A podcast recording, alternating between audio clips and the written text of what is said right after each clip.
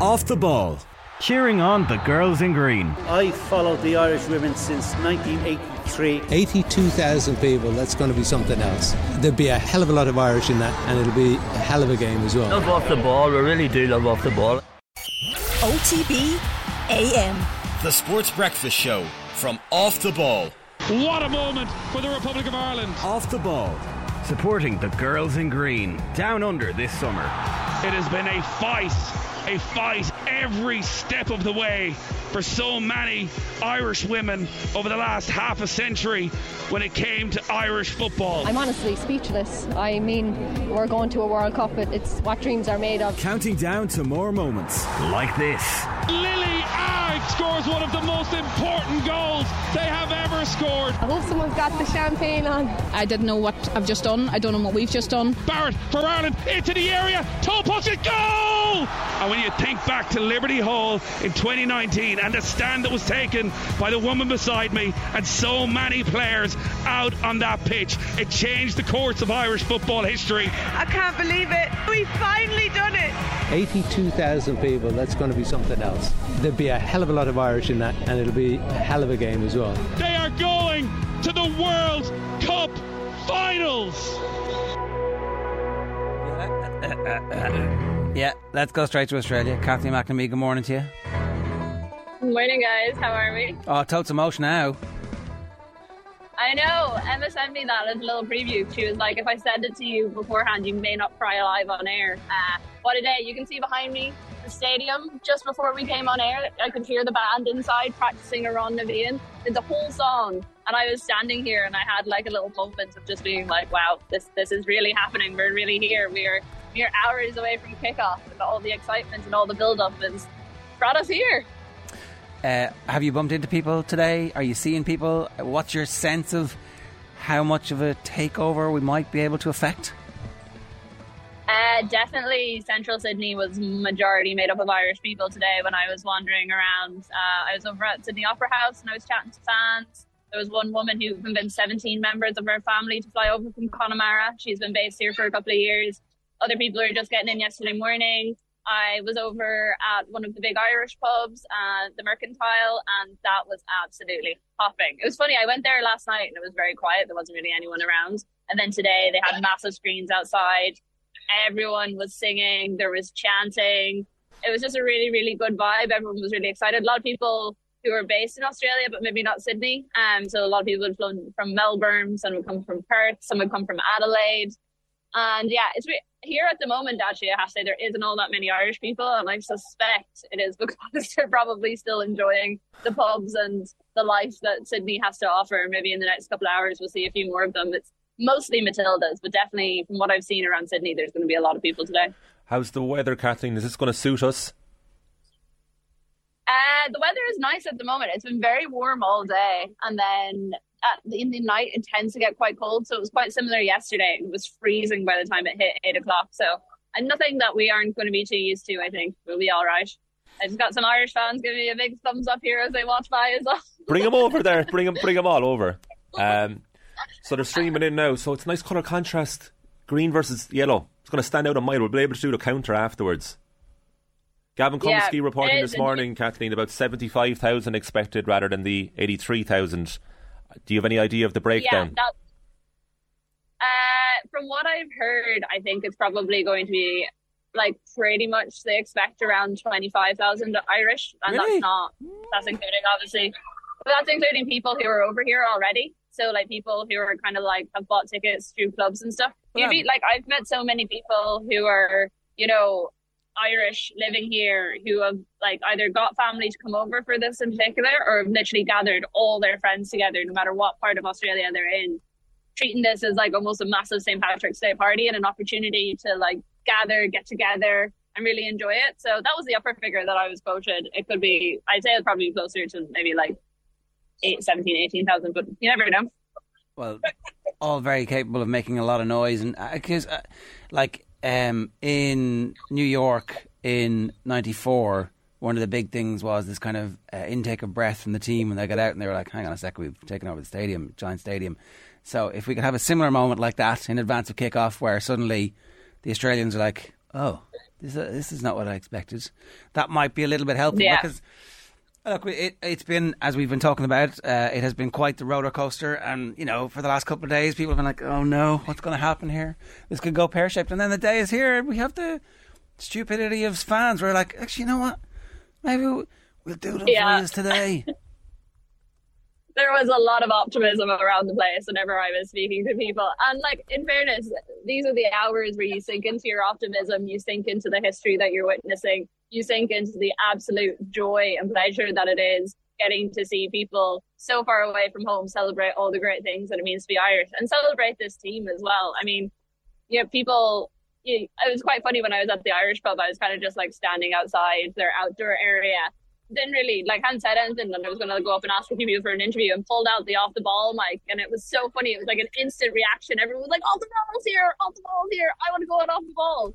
And like these, a lot of the people have been over here for anything between two years to ten years, but having that connection to home, they're they automatically are like, "Can I come on? I want to like chat to the lads." Um, I also very funnily ran into a lot of Monaghan people, including our very own Shane Hannon's coach, who dropped him as captain, who is over here at the Oh, moment. right. I don't think he even told Shane he was coming. Uh, but yeah, this Monaghan man just came up to me and said, "Are you? And I was like, "Yes, who are you?" And he was like, "I- "I'm best friends with Shane Hannon." So there you go. I know he's not there today. I was like very upset. I was just, well, perfect opportunity to bring Monaghan literally everywhere we go, but you cannot escape it. Wait, now, Kathleen, did you say he's best friends with Shane Hannon, but he also dropped him as captain? That's what he told me. So I don't know how um, good the vibe actually was between the two of them, but uh, yeah, so they're very close. So. Must get Shane's taking this in an hour's time from down the country. Ex best friend. Yeah, exactly. Uh, Yeah. So, apart from our expectation now, the atmosphere is going to be absolutely amazing. Uh, tell us what has the last 24 hours given you in terms of your thinking about how the game will go and what we should expect in terms of game flow? Like, we were previewing the game yesterday, and uh, the Australians are a world class counter attacking team. There's not going to be too much counter attacking that they're doing in terms of they will control possession, they will control the flow of the game today, and maybe the low block is the thing that will frustrate them. Well, I think if you look at even what a lot of the international media taking our green glasses off are saying is that this Irish team will probably frustrate Australia for a while, but that uh, eventually Australia may crack us. I'm still slightly pessimistic about today. Been predicting a 3 1 result for Australia. I think we can hold out for a little while, but I do think that the Australian team, as you say, is just they have that little bit of edge and skill and quality that I don't know do we have in depth in our team. Um, I do think they are a little overconfident coming considering like how they performed in say the Olympic Cup, which was like less than a year ago. So I hope you can hear all the little Matildas fans behind me screaming and having getting their Aussie tears in. Uh, so yeah, I think it's going to be a really tough day. Um, the team seemed to have been preparing nicely. They went for a wander around Sydney Harbour earlier, and then I heard that a few of the other ones were just kind of chilling among themselves and just making sure that they were enjoying and soaking up the atmosphere, but also not letting it get to them too much. So tomorrow or tonight is going to be very interesting. I mean, I walked out onto the pitch yesterday and I was like, whoa, this is a lot bigger than I expected. Um, so hopefully, them being able to walk around the pitch tomorrow last night means that they're not too overawed by it when it comes to it. Not to get like too analytical now because we're in a party mode here, but like Australia's form this year, Kathleen beating England, Spain, Sweden, scoring 26, conceding just five. You say you have an air of pessimism around you, maybe a 3 1 defeat. Like, day of the game, what do you think Ireland can do or need to do to upset that prediction? Um, Realistically, I I think it's going to be. I think realistically, it is going to be that low block. I think it's going to be making sure that we are defensively completely solid. I think we need to make sure we don't just focus on Sam Kerr because there are so many attacking threats in that team. Um, and also taking our chances when they come. One of the things that we talk about with this team so much is like where where are the goals going to come from? Where are we going to get the scores? So whether it's a set piece or whether it's a break and play where we manage to counter ourselves, we need to make sure that we are clinical in all those situations if we're ever going to get out of here with a result. Uh, okay, you, you mentioned that there were you caught up with some fans. We have some of the the, uh, the video of that.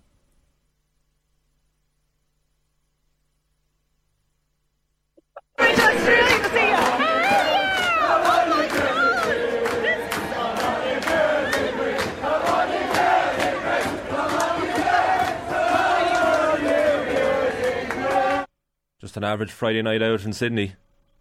See, I've never been, but is it? That's what it's like. It's Is funny. I actually just coming here, guys, where I am. So this is the family that I interviewed earlier today. Uh, Rich, I don't know. Can you see them there in the distance? Just There's a family of seventeen, and they're just walk. Yeah, they're just walking in like a proper little troop. They're singing, they're chanting, providing some of the Irish vibe. So Are they coming over more to you? That, I think around here. Are they coming over too? It's Okay. like 28 days later, there, isn't it? They're kind of coming in a big pack. It's uh, and a, a nice three hours before kickoff as well.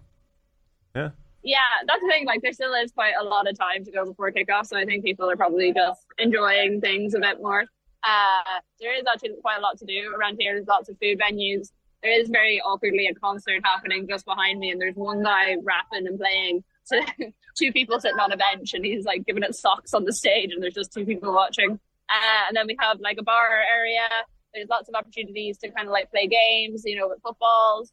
And then, of course, we have like the FIFA store is absolutely jammers. Like, we talked a little bit about it on the World Cup show last night. The fact how hard it is at home to get memorabilia, not an issue in Sydney. Everywhere you go is front and center.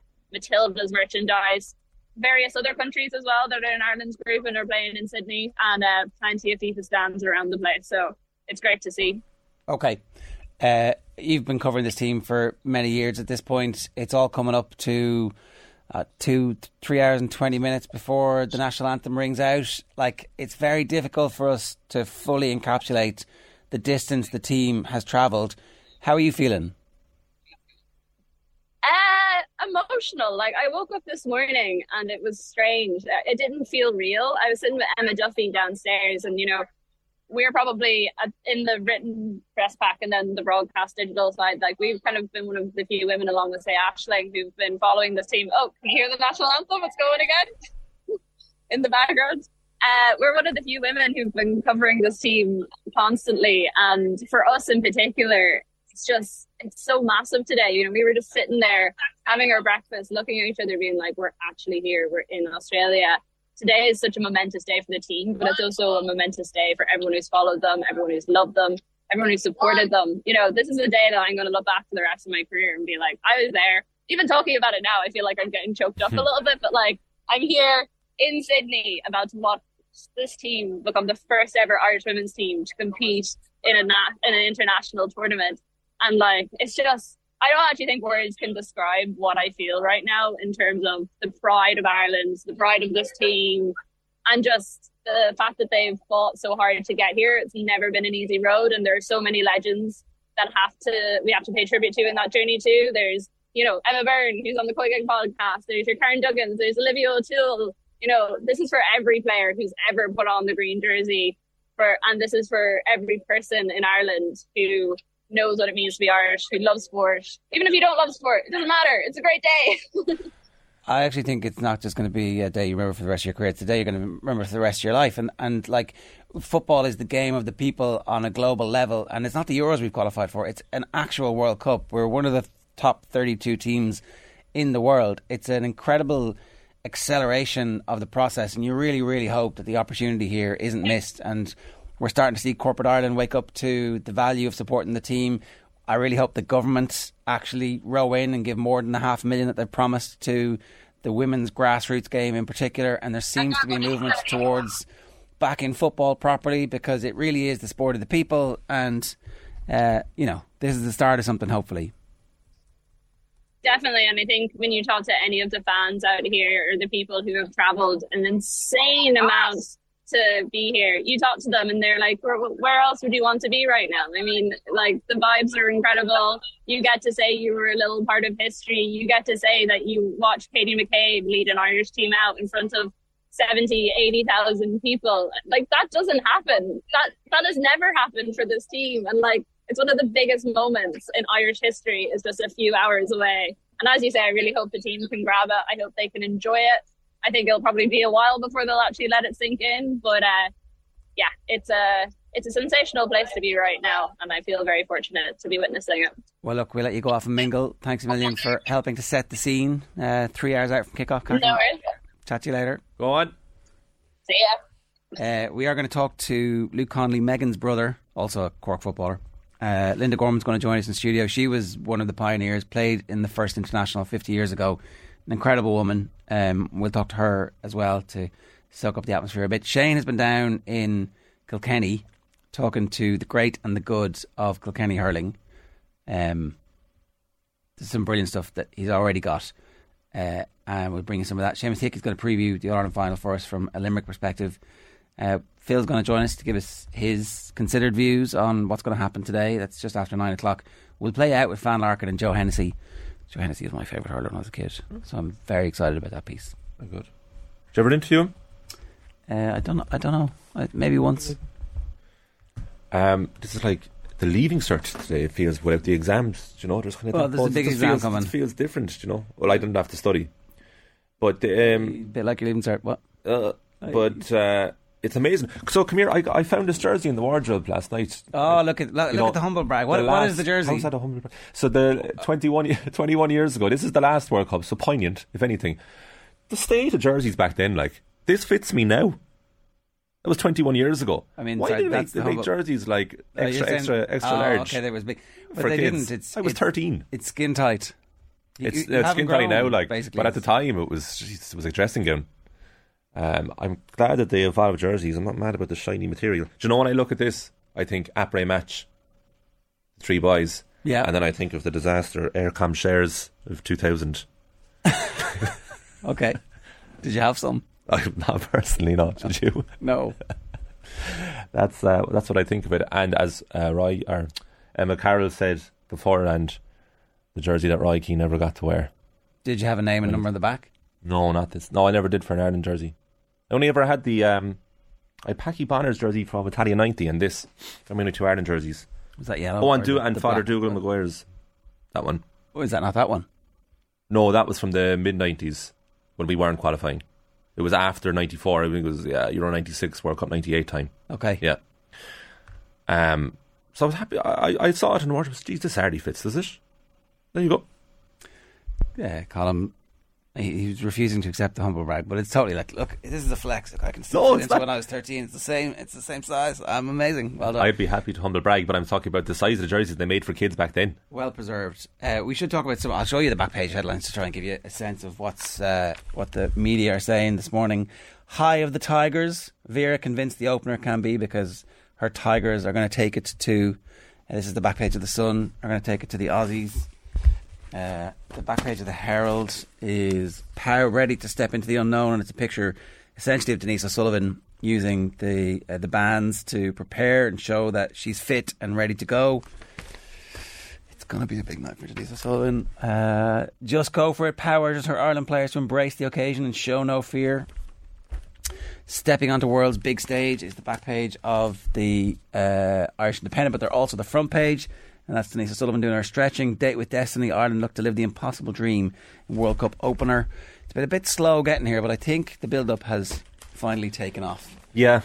Yeah. Um, Manawsome is the back page of the Daily Star this morning. Australia versus Ireland, 11 a.m. on telly. Uh, the front of the Examiner sports section this morning has uh, them at the stadium last night, looking around, soaking it all in. Katie McCabe, singular, looking off into the distance, visualising, sticking in the top corner, hopefully. First waltz, Showtime as Ireland look to tame the Matildas in historic World Cup opener. Do I have any more Irish papers? I do. I have the uh, Irish Times. And it's the picture of Denise in action. Uh, Ireland out to make golden memories in historic showdown. So, yeah, you'd, you'd be concerned. Australia, they do be good at the out football. I know. Well, never more excited than we are now. Like, do you know, it's like before you start a job, you're never more in demand before day one. Oh, is there? Oh, go on. And this is the most exciting part. But it could, like, look, the optimist in all of us says that it could get even more exciting. That this is simply Christmas Eve, like, and Christmas Day is going to happen later on in a few hours' time. When you eat too much and feel a bit sick and yeah. you have Yeah, to have a little snooze. Yeah, and the they turkey put, they trans- put you to bed and they the, turkey the turkey and ham translates to a one-all draw, or possibly a two-one win. Who knows? Um, no, it felt like if it does feel like, or it did feel like, the longest build-up to anything. I don't think. Look, it wasn't helped by the allegations, and then the Colombia match, and then Vera Pauw having to answer those questions all the time, both those questions, and then Katie McCabe before they flew out saying thanks for asking about the World Cup. So I think, and also another point is that Vera Pauw said the day that she named the squad was the worst day in her career. You know, things like that, that it was a kind of very emotive and very kind of, wow, this is taking a toll on everyone. Yeah. But now that I think it's completely different this week, and especially today, and particularly what Kathleen just said there outside the stadium, it was like, that was all nonsense, and it's all worth it for today before we get there, because it's 50 years in the making. Literally, this year we're going to hear more about that from Linda Gorman uh, later on, about just how far this team has come and, and particularly how far it's come since 2017. It, and it's a day you could easily pass by. You know that you could just take it for granted. It's Ireland playing on the world stage, great, but it's like it is truly momentous, and today feels like genuine positivity around the place. Uh, um, that book that I was reading, The Football Man, uh, really makes the point that football in England, particularly in the 50s and 60s, was the sport of the people, and it was like this really embedded part of the culture that was, you know, the whole, it's uh, not a matter of life and death, it's more important that, like, that was, like, I'm not doing justice to this, but that it was a, a thing of the people, for the people. And football at its purest, even though the Premier League has completely corrupted that notion, uh, is still the single most simple, popular game in the world. And everybody plays it. Every country plays it. And here we are on the world stage in the top 32, ready to go. Mm. And uh, maybe we're deluding ourselves, but believing that we've got a chance of doing something magical in the group. Totally. We probably felt the same before Spain, Italy, and Croatia. Euro 2012, though, it is a big group of Detti. Yeah, Yeah. yeah, and like we got outclassed then because their football culture in those countries was um, uh, tended carefully and minded, and and and uh, like there's a power in what these women have done to get the support that they've got to get to this point, but it's not finished, and that's why this is so hopeful that actually the legacy isn't qualifying for the World Cup. The legacy is is insisting on more funding and insisting on uh, coaches and schools and insisting on being able to fill Tallaght and then move to the Aviva for that friendly, go back to Tallaght and turn it into a fortress. Like, you know, it's just it just feels like we're we're on the verge of a breakout. Yeah. If people get behind the team, and that's everybody has to get behind the team. Like, that's the fans, that's the media, that's like the administrators, that's those people who know their way around a grant application. Like, they're going to be some of the most important people in our sport over the next while. Other sports are really good at that. Football has not traditionally been good at that because it hasn't always appealed to those people. But they're like, you know, there's a lot that they could do for you. Can you can really work hard for your country if you fill out a grant application for your local girls team to get toilets. Like that's a I, maybe people don't feel like that's enough to volunteer, but that's really really important. Like if you can fill out forms, you could be some of the most important people in the FAI over the next 12 to 14 to 24 months. Yeah, that's the administrative aspect that we're not going to see, that most people won't see, but that needs to be done, because if it isn't, it won't happen. But the other side, the front facing aspect, the easiest part of all of this is to simply keep talking about it, because people will forget otherwise. So if you keep talking about it, normalising the fact that this is now a thing and it's not a novelty, then it becomes part of the social norm. And also, you mentioned those friendlies at the Aviva, like that should be a celebration and a homecoming of of what's going to be achieved down under. And like that again is the optimist because you don't know what's going to happen there. And the Euro 2012 comparison, that first game against Croatia, we thought we had a chance because that was the easiest of the three. This time, Nigeria is on paper the easiest of the three, and it's last. So we're going in here full of trepidation, full of nerves, but an underdog tag that suits Ireland, just like it did a Euro 88 and Italia 90. Yeah, exactly. That that was the we'll do them for you today, lads. Uh, Joey McCarthy says, "Come on, Ireland." Uh, Adam Hetherington, good morning to you, Adam. Uh, morning all. I had a nightmare, so I've been up since five a.m. No more meanies, crisp sandwiches before bed. Uh, you maybe try it again and see if the sometimes sometimes the dream is actually amazing.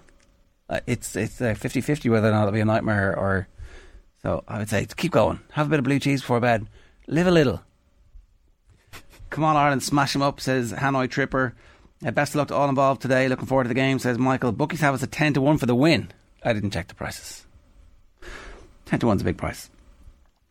Uh, so just like in the good old days under Jack, defend well, Nick one from a set piece. Exactly. Uh, 5 4 1 low block, and Carusa Nick one on the break from a Denise Sullivan through wall. We take that. We take that. Put your hand off of that. Uh, Adrian Kelly says Kathleen's great. Great to see young journalists being empowered to report on major events. Meanies, Adam. I thought they'd long gone, says Ty Carroll. No, they still exist. You still get meanies. There's uh, there's multiple variations of meanies. Oh, we were minding our own business in the office uh, a few weeks ago, and Tayto Meanies came in. Yeah, in the actual crisp form, but pickled onion flavour. So you know. Uh, JP taste. Wright, good morning to JP. Huge achievement qualifying for World Cup, regardless of how we do today. Great show when it's not all about Monaghan, lads. I know there's been too much Monaghan in this bloody show. Far too much bloody Monaghan. I really thought we'd get away with it uh, without mentioning it, without mentioning Monaghan, especially because the boy himself isn't here. Like, Uh, then again, you yeah, go on. Good to see such national pride and people celebrating the achievement of reaching the World Cup finals, says Michael. Uh, Kathleen's got me more excited for this World Cup than all the promos from RTE and big sponsors. She's brilliant. Koi gig, says Richard Melia. We would 100% agree with that. Uh, nil nil after 20 minutes, hopefully. The players settle into the game and confidence grows. And then it gets quiet. And then all of a sudden, out of nowhere, there's just a rumbling noise of Koi gig. I mean, like building a fan culture around tournaments is the other thing that happens from qualifying for tournaments, and so that means more people go to the games, and that means th- apparently there's been a shortage of, of shirts. I've been away for the last couple of weeks, so I was unaware of this, but it's hard to get the shirts. Yeah. you, you're finding it difficult to buy the new Ireland women's kit. Very disappointing. That is the case. Yeah, there's been loads of examples, Neil O'Riordan was talking about it. The first World Cup show we had on the PM show last night with um, Kathleen and Sinead O'Carroll. Sinead was saying she's very disappointed with Corporate Ireland. It's actually a clip that's gone pretty viral for us uh, for that exact reason. Um, merchandise wise, it's very difficult to buy anything to do with this Ireland team. But that's uh, and also the lack of bunting around the place. It depends where you go, like because if you're around Ringsend, you'll see a lot of it. Yeah. That'd be Larkin, but in other parts you won't. Very much depends where you go. Yeah, I, I've I've seen a good bit of bunting. Uh, Ballybough is festooned uh, on the bus on the way in. Like again, there is always a bit of bandwagon about all this stuff, right? And like, what comes first, the chicken or the egg? The team has to perform, and the team has performed to get to this point.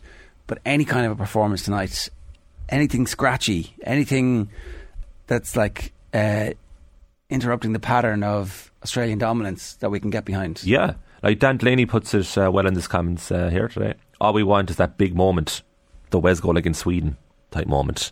We want the one all. We want the two one, but we want that reading in the airs. Where were you? Ronnie Whelan Shindit, top corner. Denise O'Sullivan from distance. Katie McCabe marauding up the left wing from deep, hitting a speculative effort top corner. That's what you want. That's what this is all about. That's what we're here for. Yeah, it's the whole point. Yeah. Also, Shawnee Riley, great getting up early for these games. A real feel of uh, Japan Korea all over again. Very true.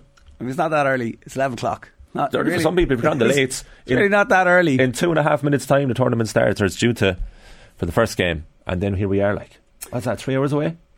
Uh, it's going to be night in Australia, Ty Carroll. Every paddy I know is going. Says John Fitzpatrick, who was like, "Oh, tonight," and somebody was like, "The game is on at eleven this morning." Fair enough. And then the most important uh, contribution so far this morning from James Sweeney. Yeah, how is Colm only thirty four? I'm thirty. I look ten years younger. You can fuck off, James. Like, if you, if you, right, send, Oh, whoa! It's seven fifty seven in the morning, and you're the producer. send, uh, send a picture in. Yeah, I, lo- I love proof. I mean, what you said is so subjective and also untrue. Pics or it didn't happen. I believe. Yeah, exactly. Yeah, exactly, say. James. Sitting Uh, there, sitting there on his couch, laptop down here. Okay, typing all right. away. You now know. stop yeah, now. Yeah. This is a, this Yeah. is a kid friendly show. Come on now. Oh my god. we'll fix it in post. 7.58, we're going back to Australia. Luke Connolly, good morning to you. How are you? I'm good, gents. How are you? Yeah, we're very excited. You must be beside yourself. Yeah, yeah. I'm uh, been, been like a kid now at the moment, so it's been it's been a long while since I put a jersey on over a jumper, but uh, but yeah, we're in that we're in that state today, so it's uh, yeah, it's a great atmosphere. here. When do you last have contact before a match kicks off with your sister? When does she like send the message to the team to you to you guys going, yeah, I'm in the team, it's all Well, good. she was she, yeah she she was sending tickets this morning, so it's a bit of an exception. Um, but uh, yeah, it's been pretty much radio silence now for the past 48 hours. So I think she's uh, I think they've kind of just locked themselves in now and they're focusing completely on the game. So um, we've stayed away as well. We haven't made too much of an effort, you know, just let them drink it in. Yeah, that's the, the good old fashioned uh, GAA treatment of I'll sort the tickets out, but don't talk to me. Yeah, exactly, exactly. Yeah, yeah, yeah. So it's well drilled in our family anyway that you, you do it early and then you ignore every call after that. So um, yeah, it was done done nice and early. When did you guys get over to Australia? We got here yesterday morning. So after about 24 hours of travel, we landed yesterday. Um, and we've just about acclimatized to the jet lag and everything. So um, yeah, yeah, looking forward to the next three weeks. Oh, it's going to be amazing. Like, so it has been. We were talking about how long the build-up has actually been. It, it has been a very, very long time, and here we are, two hours before kick-off now. Uh, how are the Connollys feeling? Uh, there was a lot of pacing, a lot of pacing around the hotel. Uh, as I said, the calmest of us is definitely Megan today. I think um, she's she's definitely yeah she's definitely calmer than the four of us, and I can tell you that much. So, um, that, a very jittery, a very jittery morning. I won't tell you. Was that the case uh, when Megan was watching the Scotland game with Sheil Hampden that she was the calmest when the full time whistle went? Yeah, hundred percent. No, as I said, no. As we, I'd always be more nervous watching Megan play anyway. But yeah, uh, yeah she she shows a lot more composure than the rest of us. So, um, yeah, we kind of need to just split up and go our separate ways and calm our own selves down, and then uh, get back in. Just for anyone who hasn't heard, Luke, can you bring us through what your dad did at Corinthians in Cork, the club, just to get the girls' team up and running and the significance of that? Yeah, so look, I suppose he, he's got great press over the past few days, um, so he's, he's delighted with that. um, but no, it generally, like, look, Megan obviously started playing with Corinthians with, with the boys, um, and full credit to, to the lads and, and the coaches at the time. You know, they were they were great to Megan. Um, she played. There was never an issue, you know, and, and she held her own as well, which helped. Um, but obviously, it got to an age around under 11, under 12, where you know it, she needed to move on to a girls' team. Um, ideally, it would have been. You know, at the time, there wasn't any ladies' facilities, um, and so your man look took it on upon himself. Um, when canvassing, printed flyers, went to all the schools, um, and managed to drum up with the support. Obviously, then he got a street leagues, that kind of stuff going. And from there, just built it out, kind of got a, a group of 20, 25 girls and kind of kept that together up until, I'd say, 17, 18. Um, even after uh, Megan left, you know, he still kept it going for a lot of those girls, and, and I think a lot of them were very appreciative of that. Um, but look, the, the end game was to get Megan where she is today, and you know, I, look, there's a lot of fathers do a lot for their daughters, um, but I can't imagine a lot of them get the outcome that we've had with, with Megan being here today. Like so, um, as I said, when it happened back in, in October when they qualified, I think a lot of the joy was directed more at, at Dad than Megan, you know, because this is a, a really a, a, full circle moment for, for him. And there was, um, so, yeah. And there was a harmless bit of child labour going on as well at the time, was there, with the flyers being made at home? yeah, I liked, I liked the way they included that. So, um, yeah, look, we all we all chipped in. I like to think that I was a, a coach, but you know, the longer away from it, I realised I was just basically there to pick up the cones. um, so yeah, yeah, my coaching didn't start there as I thought it did. uh, you do have a like a really deep understanding of what the team has had to go through to get to this point. Megan obviously went to the states for a while, is is now playing in England, but like you you fully understand that like there wasn't that opportunity that the next generation are going to have because Megan and people like your dad were trailblazers hundred percent. Look, I suppose we we've we've been there and we've been there through a lot more difficult you know, qualifying campaigns. Obviously, the one that sticks out is, is the European campaign where they, they crashed out against Ukraine, you know, with a a free going goal with Anya. You know that if you tried hundred times again, you wouldn't do. But um, yeah, look, this this is not again. It's hard to put into words. It's hard to kind of I suppose quantify what this achievement means to, to these girls, you know, and, and what they've done for I suppose Irish Irish soccer, but I suppose for women's sport in Ireland itself, you know, you, you look at the rugby sevens, you look at kind of what's all coming in behind it. Um, you know, the, obviously the J ladies, what they've managed to achieve in the past few weeks with, with their stand. So, um, look, this is a bit of a cherry on the cake for what's been coming in the past couple of years. Um, so yeah, look, a huge credit has to go to some of those girls, particularly, you know, the Louise Quinns, the Nia Anyas, who've been there a long time, you know, and have put in a lot of effort. So again, I spoke with full circle moment for there's a, a cohort in that team that um, this is as full circle as it gets. And the other thing is, like, they're literally from all over the country, from the, the four corners. Uh, yeah, in fairness, look, I, I, we've been trying to, I suppose, hang on to any Twitter content or Instagram content the past few weeks to try and get an insight of the camp. But you know, what you can really see is that they're they're an exceptionally together group. Um, you know, they're, they're I don't think anybody sticks out in that group. There's no nobody who isn't you know gets on well with everyone. So and I think that's clear and evident that you know there are 23, 30 players. You know the girls who didn't make it, and um, even how they handled obviously the squad being being caught that time. You know it, it, it, takes a strong group to get over something like that and, and have those girls still supporting them behind in the background. What will uh, Megan's preparation be like now, knowing her? Like this is an unprecedented crowd that she'll be playing in front of, but will that change the way that she approaches the game? Yeah, I, I, look, I, I, don't think so. Obviously, she's playing in double cell. She's look, she's been able to play against big teams, you know, and and they've they've again, it's hard to quantify what this will mean. You know, we were at Tallaght for the France game. They they called out that there was seven and a half thousand, and we said, "Geez, this is great." And then we kind of said, again, kind of a pinch me, what what's eighty thousand going to look like? You know, it's it's hard to even imagine what that type of a crowd in the stadium will look like. So, um, I don't know. I, look, I think it can only be excitement. You know, there's only one feeling you could probably have walking up in front of a crowd like that, and I can I can uh, confirm that there is a lot of green. So um, it will it will look fairly fairly home based. I would hope. What uh, what jersey do you have on there now? I have the I have the white one. I have the white one. so um, yeah, we thought we'd be a bit you know under pressure. So I, I went with a nice calm white color. um, I didn't get the Connolly six engraved jersey that the rest of the family have, so I probably I probably look a little bit left out. Oh, why not? Uh, I I don't know. I just uh, go with the white one. I, I like the white jersey, like. So I said if the parents have their moment with the with Connolly on the back. So it doesn't need four of us to find out. They don't need four of us to find out who we're here to support. So uh, two is enough. you can get it. You can get it for the next one. Listen, we let you go and enjoy the yeah. the um the rest of the pre-match stuff. what's your nervousness no, appreciate like? That. Uh, I'm actually I'm not too bad now, but it, I yeah look as I said I don't enjoy Megan's games. I never have. Um, I go to all of them, but um, I get zero enjoyment out of them, and that's that's too nervous. But that's look, that's a good thing. Um, you know, I think the Slovakia game, the, the, that qualifier, is probably one of the most unenjoyable games I've ever watched, um, which showed to be one of their best results. So, um, no, I'm not too bad now, but I'd say when we get into the the fans, zone, now it'll start kicking in. And final score prediction?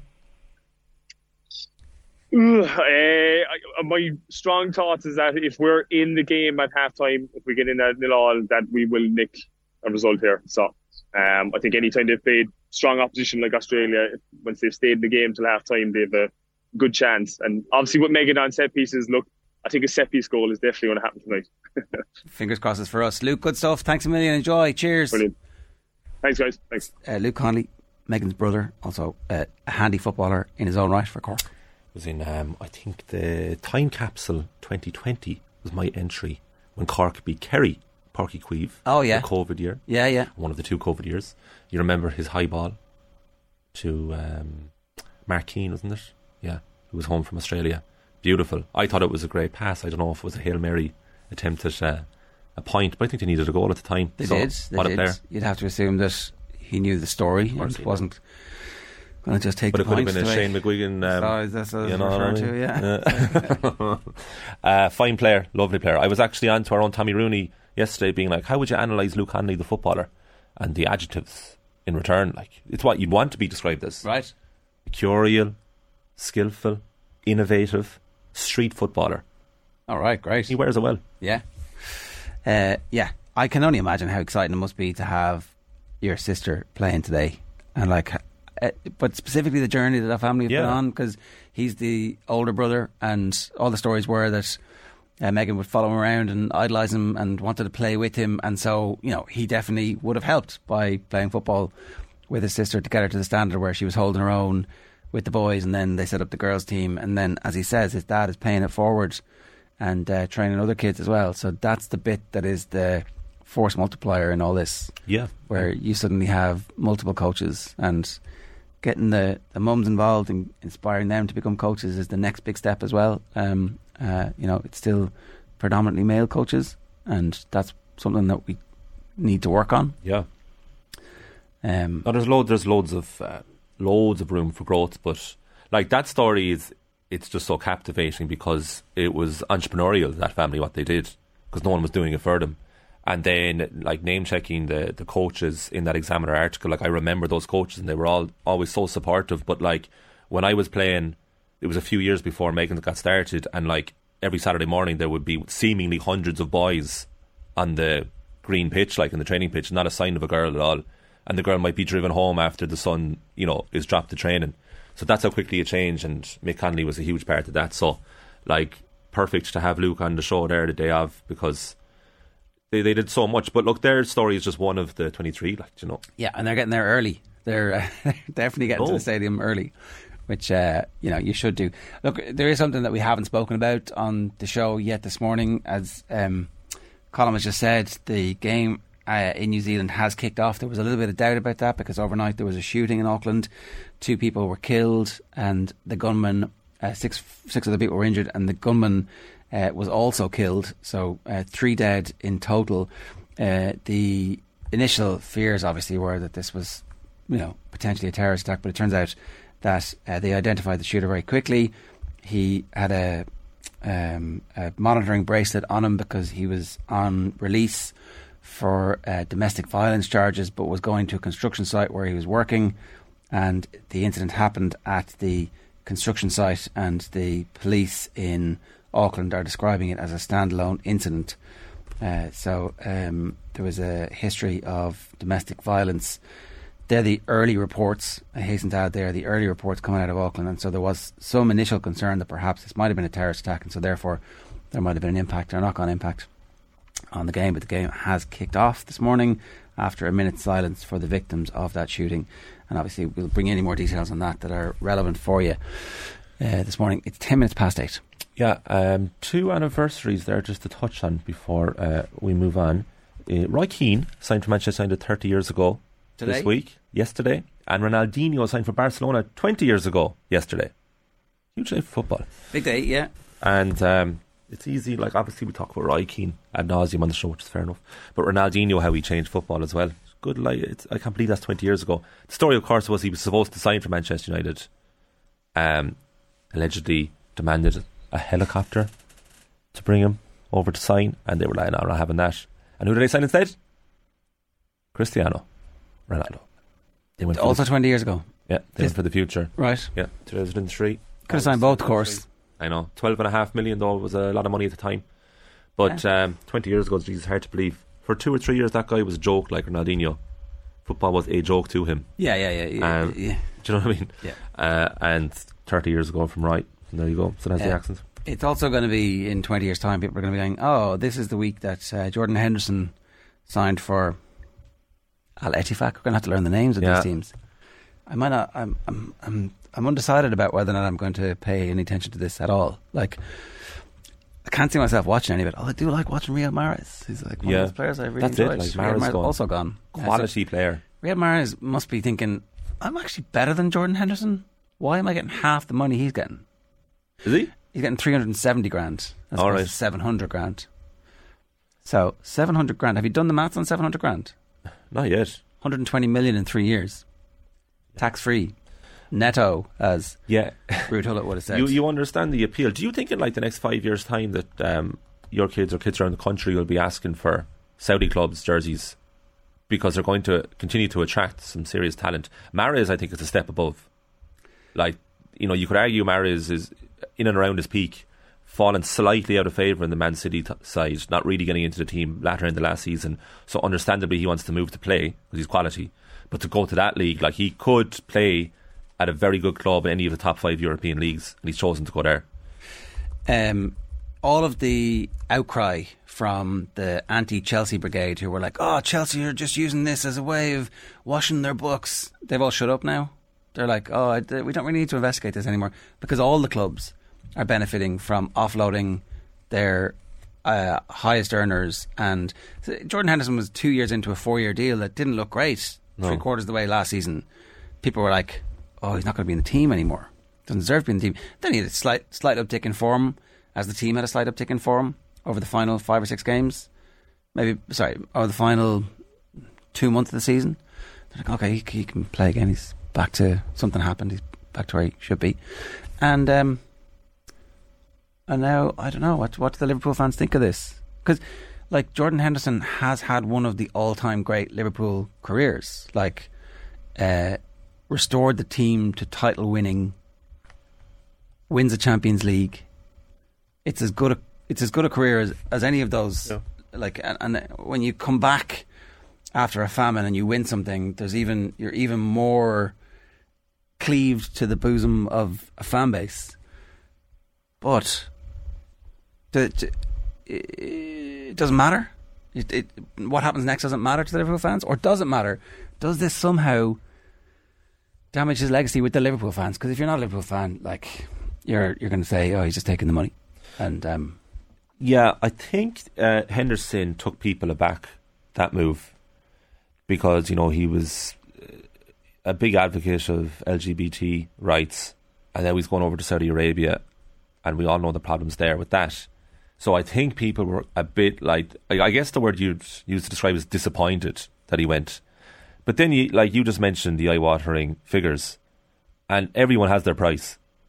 Now you could argue, I'm sure he will say, playing under and being reunited with Steven Gerrard, his idol, the player that he was supposed to replace at Liverpool and eventually did, was an attraction. But other than that, it's very hard to justify it beyond the financial package. And I think people expected from certain type of players, let's say, to go over there, but not Henderson. And I think that's a turning point for people. And people will look at him a bit differently. If you're asking me if I think his legacy will be affected, like slightly, yeah. I'm like generally I don't really care too much about what uh, Carragher says about stuff, but he was very very strong in June. Uh, it was June about potential for Bernardo Silva moving there and how you know they need to investigate this. He's in his peak years. Saudi have taken over golf, big boxing fights. Now they want to take over football. This sports washing needs to be stopped at Premier League, at UEFA. Um, does it still need to be stopped now that Fabinho getting forty million for Fabinho, getting twelve million for Jordan Henderson? That's good money. That's half your Alexis Mc- Mac Allister money back. But like in terms of wages, uh, it's it's good good money. So what does everybody think about this? If you are a Liverpool fan, or if indeed if you're a fan of one of those other teams. Do you remember uh, it took off in China a few years ago? They signed, didn't uh, some clubs sign Oscar? Do you remember Oscar, the Brazilian Yeah, playmaker yeah. for Chelsea? And He people was thought, peak, and yeah. Hulk as well. I think went the Brazilian striker, and people thought, oh, geez, like this is the end of football.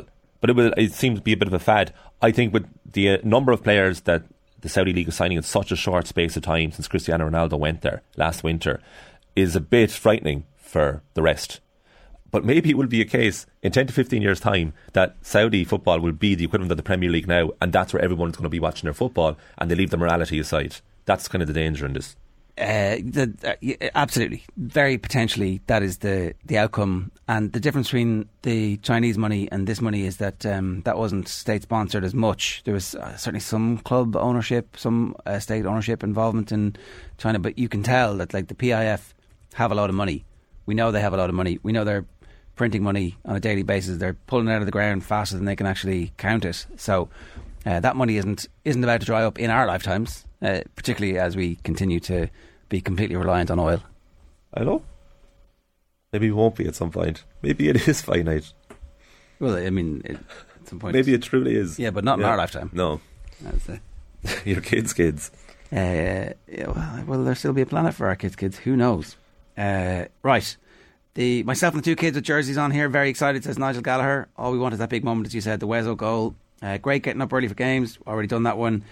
Um, hey, yeah, sorry, uh, James Sweeney and somebody else was like, I was just as arrogant at 34, says Brendan Gannon. I don't know if he's talking about you or he's talking about uh, your opponent. No, my opponent's 30, so it must have been me, but I was just defending myself. That's all. Uh, just home from work in the Quagmire. That is uh, Rozelle Interchange at Inner West Sydney at 10 to 1. I'm throwing on a ton, says Coleman O'Brien. Bear responsibly, Coleman. And heading to the game. Enjoy that. That's going to be fairly sensational. And then we're just getting loads of koi gig coming through. Uh, I think I feel a bit of food poisoning coming on here at work. They'll kick in fully around 11 a.m. 11 a.m. A morning in the jacks for me, says 91 Devo. No, no, just insist. This is a national moment and you're putting the telly on. And that's it. It's like, we're, we're going to have the telly on. We're all going to watch this. It is, yeah. As a nation. That's kind of the excitement of it being on in the morning of a workday, isn't it? It's kind of a bit homework off feel to it, like. Uh, John Smith says Kathleen walked by us and didn't interview us. Devastated, must be because we're wearing rugby jerseys. Come on, John, get your stuff together. Uh, Knocknaheeny in full voice this morning, says Brendan Gannon. Um, yeah, is it? Yeah, would be. The Connollys from Knocknaheeny. No, Denise O'Sullivan's Right. crew. Yeah. Uh, come on, Ireland! Can't wait for kickoffs to Sarah Corbett. I'll be kicking them, cheering them on from Madrid. I love seeing Kathleen's report. It got the emotion running. All more a Colini. Yeah. So here we go. 19 minutes past 8 this morning. We'd love to hear from you. If you want to get in touch, 087 9180 180 is the WhatsApp number. A reminder Braeburn Coffee is the official coffee partner of Off the Ball. Uh, Braeburn is coming to an Applegreen store near you. New Braeburn locations are popping up every month. Make sure you visit applegreenstores.com forward slash Braeburn to find your nearest Braeburn coffee experience. Here's Kathleen talking to Connemara fans by the stadium. So, Siobhan, we are here. We're in Sydney. You are an Australian resident, but you actually come from Galway and you have 17 members of your family. Not all here yet, quite, but there's quite a few. We have the Gowla gang from Connemara. Hi, Kevin and Margaret. Hi, Mum and Dad. um, tell me, what's it been like having everyone coming over for the World Cup? Uh, just an amazing um, opportunity, really. My family were going to come over, and then Ireland qualified, and then the, the timing was just perfect. They were actually supposed to be here this time last year. The pandemic, the pandemic kind of threw that out. Then the World Cup was this year. They qualified. They were coming anyway, so it just icing on the cake. And to get tickets um, in February when they moved it to the big stadium was just yeah, yeah, absolutely unbelievable. So I had a few of them on online at the same time in the middle of the night. we were all trying to get tickets together, and um, yeah, we managed to get tickets. So we're all heading out there this afternoon. Yeah and excitement levels are pretty much through the roof, I think. I was going to say, the big day is finally here. It feels like we've been talking about it for so long. How have you found the atmosphere around Sydney since you've been here? Um, a little bit subdued, I think. We've seen a lot of Irish people, saw them at the airport on uh, Tuesday morning, a few Aussie supporters, but I think the Irish seem to have been the ones that are standing out the most, and clearly we're, we're the first matchup, so um, yeah. I think uh, the Irish are definitely the ones that are standing out the most and making the most noise, so yeah it's fantastic. And as someone who's been based in Australia, what's your prediction for this evening? I do think that the Irish will give a great performance, but I think it might be a 2 0 win to Australia. Yeah. I, I, have a feeling Sam Kerr might stick one yeah. in. Oh, maybe Kate. I don't know. There might be a, a couple of goals, I'd yeah. say, yeah. And uh, do you think we could get a Come On You Girls in Green from your crew before we go? I reckon. Will we, can we get a Come On You Girls in Green from the family? Yeah, yeah. They win. They win. Ready, steady. Come on, Come on you girls OTB AM. The Sports Breakfast Show from Off the Ball. Uh, so the Accounts obviously did manage to stop Nathan. He's not in Australia, but uh, he'll be he'll be doing the last word today, I think. Yeah, he? has yeah. been doing it this week. Yeah. yeah. so make sure you tune into it. Uh, it's 22 minutes past eight this morning. We have living legend Linda Gorman with us in studio. Linda, how are you? I'm very well, thank you. Very excited. Can't wait what are your nerve levels like? Uh, my nerve levels are quite controllable. Right. You know, it can get into the zone. You know, yeah. but the um, the idea is to manage your anxiety and and your stress levels coming up to it because you don't want to expand excess energy and then have nothing for the pitch. That's the thing, and it's such a new, overwhelming experience. My point to this is though that Australia must be feeling the same thing as well. Well, obviously they're or more. Home. Yeah, well, I, I suppose the pressure is on them, you know, to perform really, really well today. Again, it's a showcase for them in front of their home crowd. And um, wouldn't surprise me if half of them were of Irish ancestry as well. Um, so there's, you know, it's a lot of pride in them, but then certainly a lot of pride in us. Yeah. Like, it's such a momentous day, but can you just maybe give a synopsis to everybody of how far this team has come in the last 50 years since that first international against Wales that you were involved in yourself? Well, the, the, striking difference is that when there's proper coaching structures in, proper management, and proper um, uh, resources, that you can do amazing things. Yeah. And this team has shown that, particularly in the last five or six years, when when the FAI got behind them, when the country got behind them, um, and they've just and of course the media coverage has said it all because we didn't have that. So when we went and played in Wales in the first game, uh, sure nobody knew that we played in Wales. We just came home and that was part of it. When we played in Dublin the following month, nobody knew. When we played in Wales uh, in October of the same year, 73. Now, that was completely different because by that time we had had a proper coach in Kevin Healy. Uh, we had been training extra for the Dublin girls.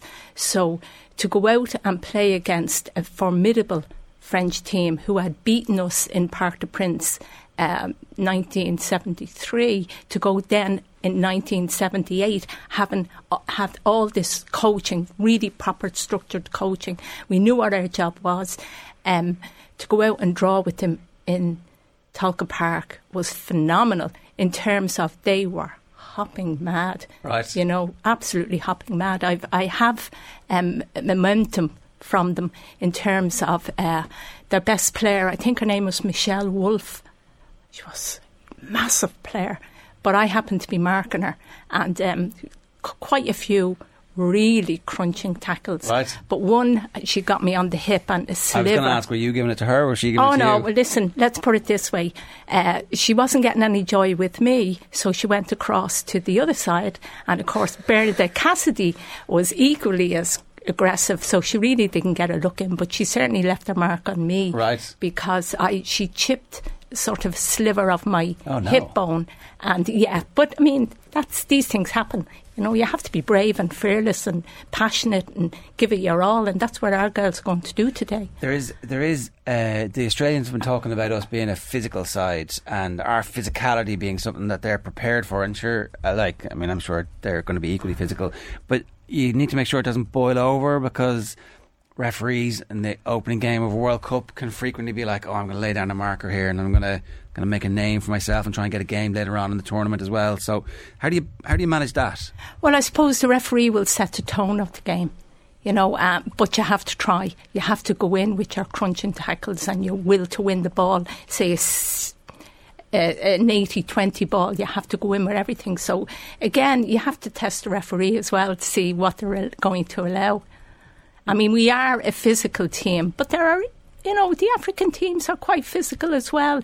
Um, the um, French are quite physical. You, Yeah. you mightn't think it, but they're very good at using their body. Yeah, yeah. Well, they were very good against us in in Tallaght a couple of weeks ago as well. Um, Ah, there was um, couple of things that went wrong for us, but Vera had assured us that they were going to be rectified. Yeah, and I think uh, Katie McCabe came off with like a precautionary injury after half an hour as well, and uh, there is a significant difference. I think especially in the pre-World Cup friendlies where the team we know the team basically it's, it's been fixed. The team that was named for that team is going to be the team we think that we'll be getting news of in the next hour or so, and um, I can only imagine how if you're named in that team, you're like, oh, I'm going I'm going to play in the World Cup. Definitely not going to try and get injured tonight as well. So there's just a bit. Whereas I'd say France had, had proper competition for places in, in some sections as well. I would agree with you there, but if you went out, and I've never done it myself, ever, ever, in any game, go out with the thought that maybe you will get injured. You know, it, you can't have that thought in your head at all. You know, and, and Katie was absolutely right to come off. A friendly like France is not. Um, it's not. It doesn't make any difference No. to us. So it's better to be cautious and to have our strength in coming to the World Cup as opposed to finishing out a game. We beat Australia in a friendly in 2021, and at that stage there was there'd been a really bad run of results. Now against some of the, the better teams, there'd been a bad run of results, and there was some murmurings about Vera, uh, but that result turned it round, and then we went on a run of winning games, and confidence surged, and all of a sudden here we are making history today, qualifying for a World Cup and playing in the World Cup. It has been a real roller coaster. Well, my interpretation of that game, they had come to Ireland on the back of having played the Olympics. Um, and then what happened was they probably had jet lag. I never saw so many passes that went wrong. I mean, uh, Kerr was hardly in the game. She hardly got anything. Their touches weren't great. So you don't know what else was going on with them. You know, it happens to us, it happens to all teams. And I was delighted to hear that Vera was having games over there because you need to shake the cobwebs off. Right. You need to be able to play in a, some type of realistic game, you know, um, to get all the cells in your body Yeah. ready because it's quite a, a journey to travel over there. And then the exhaustion of fans that they're great with the fans and then the media. So you have to get into a zone. And tickets You- you're sorting out tickets for friends and family as well. Like it's it, it's all a new experience. It is, absolutely. Now, they would be used to it to an extent, particularly recently in the run up to the World Cup, because the public, publicity they're getting and the demands on them, you know, you manage that type of stuff. Not in our day, like they have sports psychologists, you know, you have your routines. We didn't have anything because we were going to work and we were saying, you know, uh, next day is work and let's go you know, and train for the, the next match, but you also trained with your club. So it's completely different to our day. I'm not sure about the um, like sports psychologists work, but you also have to have something in you as well.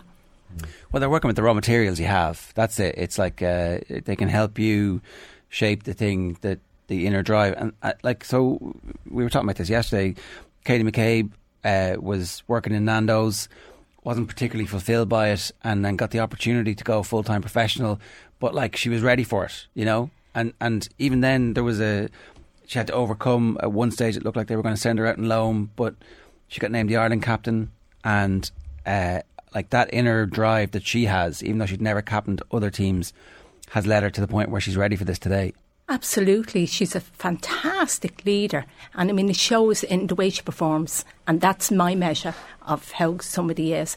And you saw against the French game, she was badly missed when she came off. Mm. Now, it's not necessarily that they depend on her, you know, in terms of. Um, uh, it's it's her their dependency is on our leadership, and our, and and not what I say. It's what I do. Yeah, that type of leadership. It's the moral courage thing that John Giles always talked about. It's like she'll show for a ball and uh, she'll be in the 80 20, but she'll be the 20 and still come out with it. And all of a sudden, that just gives the team a lift. Yeah, but you need that. You see, you need people who are willing to put themselves on the line, you know, come what may. But don't think that it's not a calculated thought like when she's making a move for a ball to win a ball. It's all very much calculated. Can I win it? But your determination gives you that extra half yard. Are you um, a fan of Vera Pauw's setup for the starting 11? Um, I'm not quite sure what the full starting 11 is. I sort of hope that Katie McCabe is not going to be in the defence because she's such an asset in midfield. Um, my uh, Denise O'Sullivan is for me is the real playmaker because of the position that she holds. In terms of she when she passes a ball, it's the type of ball that she passes is always like there's a second ball going to come from that. So it's much the same as snooker when you're playing the the white ball. You want it to land and set you up for the next. So I, she looks as if she's that type of player. Um, I hope that we're not going to be stretched. I hope that we're going to stay tight and compact um, and read the game a little bit better than we read the French game because we stood off them too much. And I was one worried, like, if people didn't know their responsibilities because in the system we played, if, if I was a left full, anything that came into this area was my territory, and if I lost the ball, I had to win it. Yeah. You know, so it was sort of a different mentality, and they play a different type of style. Yeah. I hope that's a psychological thing where they were just a little bit off that because uh, there was so much going on. Whereas today, it's like absolutely the day of your life. Well, staying away from media and all that, and getting into the zone and being a group and knowing the the, the final starting line is only just going to enhance it. And then when you think you have players on the on the bench mm. who, you know, like um, they would come on and give us a bit of strength, and because they're just ready. Yeah. You know, some players are better coming on than yeah. starting. Amber Barrett's record off the bench is sensational. Yeah, well, six or seven goals are off the bench. Yeah, yeah. because if you think of it, like she comes on as if she's played a half a game. She's straight into it. Yeah. And what I love about her is she's goal orientated. Yeah. That's what she sees. And I see that with Áine O'Gorman as well. Like her first thought is, forward pass, can I find somebody forward? If I can't find them, I'll go to the side. If I can't find that, I'll go back. You know, but it's always this planning and thinking. It's nil all, by the way, in the opening game so far after half an hour. It's New Zealand nil, Norway nil. I think Norway are favourites for this game. Um, but after half an hour, if we were nil all after half an hour, we'd be like, okay, that's it. Half an hour of the World Cup in. Everybody take a big deep breath. Let's go. I, I'm I come from the um, mindset of uh, best form of it defences attack. Right. And you need the whole team to do that. So when I talk about that, I'm talking about if you put pressure on the person on the ball, the other players around you have to be able to read the game so they're cutting out any potential pass. You know, and sometimes if we stand off too much, they're gonna they're, they're so technically good. Mm. They're going to um, just you know walk around us. Having said that, when you look at the experience on those of those Australian players. I mean, they were all on the underage international teams, and they their debuts were a very very young age. Yeah, yeah, and so they have they have tournament. Some of them have tournament experience of the Ah. underage tournaments. Um, Yeah, yeah, but the, the, the age where they made their debut, I mean, 15 for Kerr, you know, 18 is the average. You know, and then when you look at the team and you see like the countries they play for now in their regular seasons, um, I mean, up to the first five ranked countries, are, you know, the, the Yeah. Auss- Aussies are playing there. yeah, yeah. So they're, they're a very good side. We Ah, we need to be, technically very good. Technically very good. we need So to be with your, cautious. ph- with your philosophy of attack as the best form of defence, regardless of the personnel that get picked here, are you in favour of the back three that Vera Pauw seems to play for Ireland? And, and and to actually mention one person, Katie McCabe, quite deep as a left wing back, is that getting the best out of her and also the team? Well, I saw them playing. I saw Katie playing left full in one of the American games, and she was making great passes. But the pa- she ha- and she was making excellent passes, but the passes couldn't be supported because they were long passes. Do you know what I mean? Now, if she was to play in midfield and look for openings that the two forwards can get in behind them, Yeah. that would be wonderful. You know, um, Vera obviously feels that the Australian attackers are very, very strong, you know, and um, I mean they're prolific goal scorers. They they've huge amount of talent, and that's one of their assets that they are goal scorers, and they wait for the opportunity.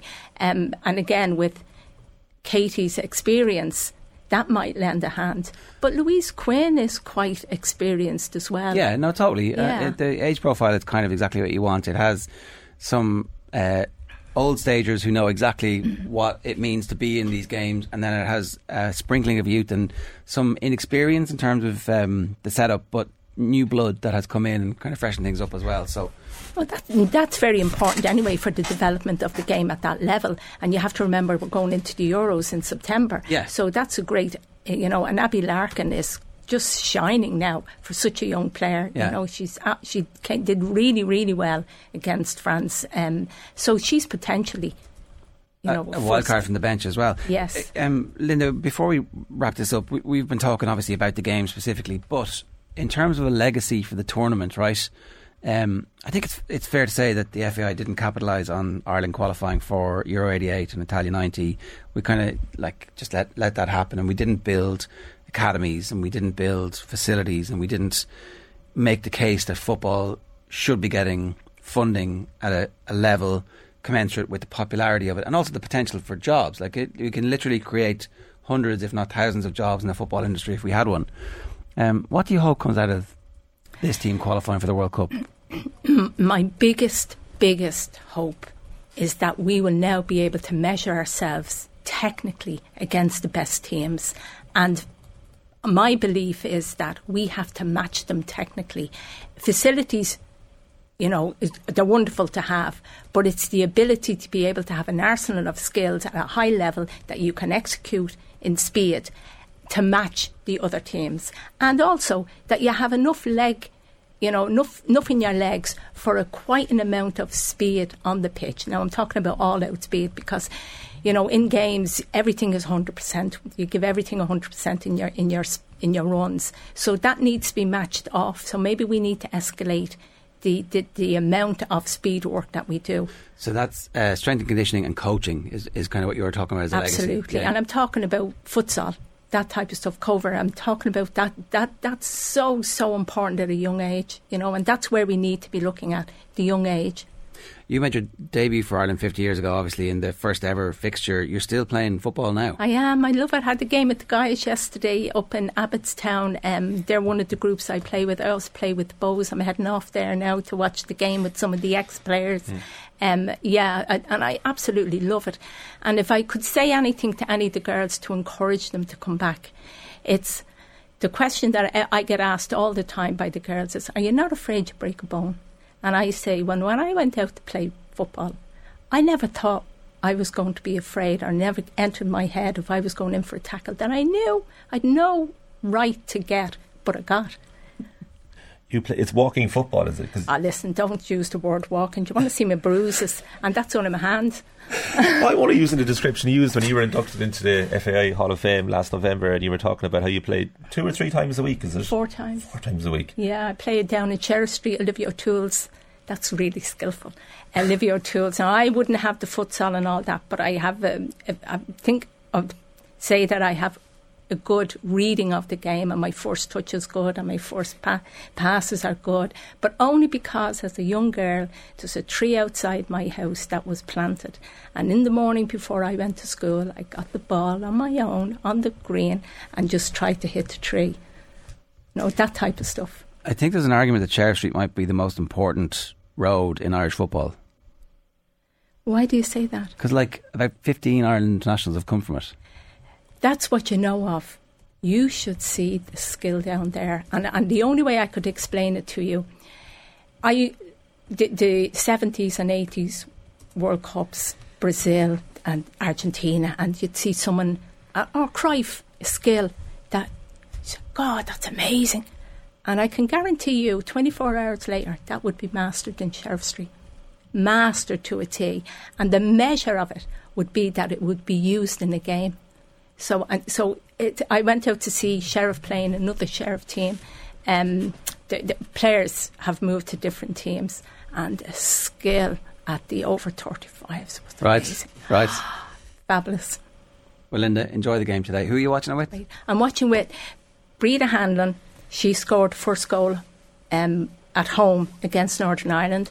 I'm playing with Bernadette. I'm meeting Bernadette, Bernadette Cassidy, who. Um, was named man of the match against France in 78.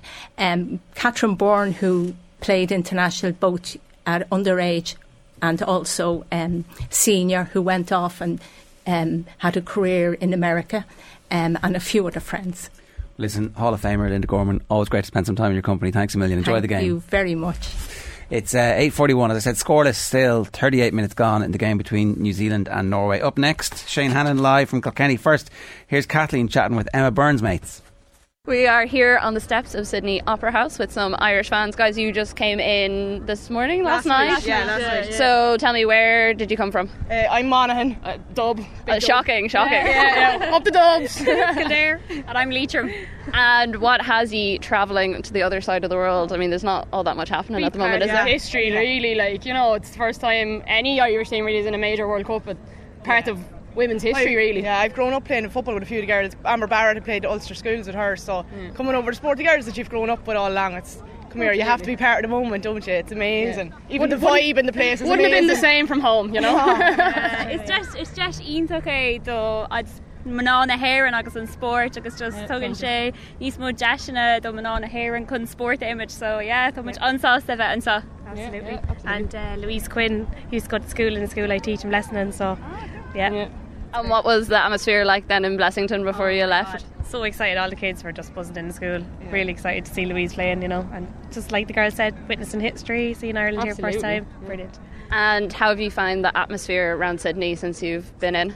Uh, quiet last night, but this morning now we're walking around in the Ireland jerseys. Yeah. Everyone's yeah. stopping if us along the way. If anyone has a touch of green at all in them, I think you're part of Ireland today. That's it. You know, um, there's really good vibe around it. Anyone who is like, look at Ireland or Sydney here is half Irish anyway. To be honest, and anyone we met a man from Athlone there. He didn't even look like he was from Athlone. no, so. no.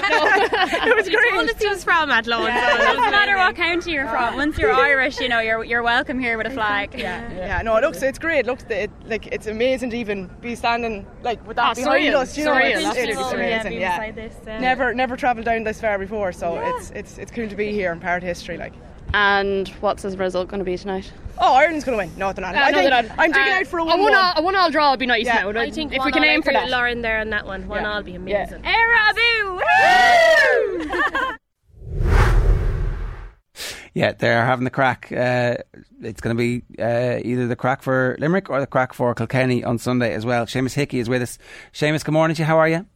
Morning, Ger. I'm good. I'm nervous, nervously anticipating the weekend, but I'm good. Um, what has you nervous as a matter of interest, specifically about Kilkenny? If I was to sum it up very simply, right? So, 12 months ago, same teams met. I think Kilkenny have gotten better. I think they're a better squad. Um, I think they're a more rounded team.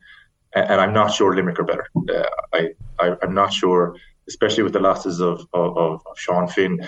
Declan is, you know, Declan Hannon, centre back, is, you know, given every chance to play. But, you know, in terms of fitness, in terms of level of performance this year, I'm just not as confident. Uh, but uh, yeah, no, I, I definitely think Kilkenny are a better team.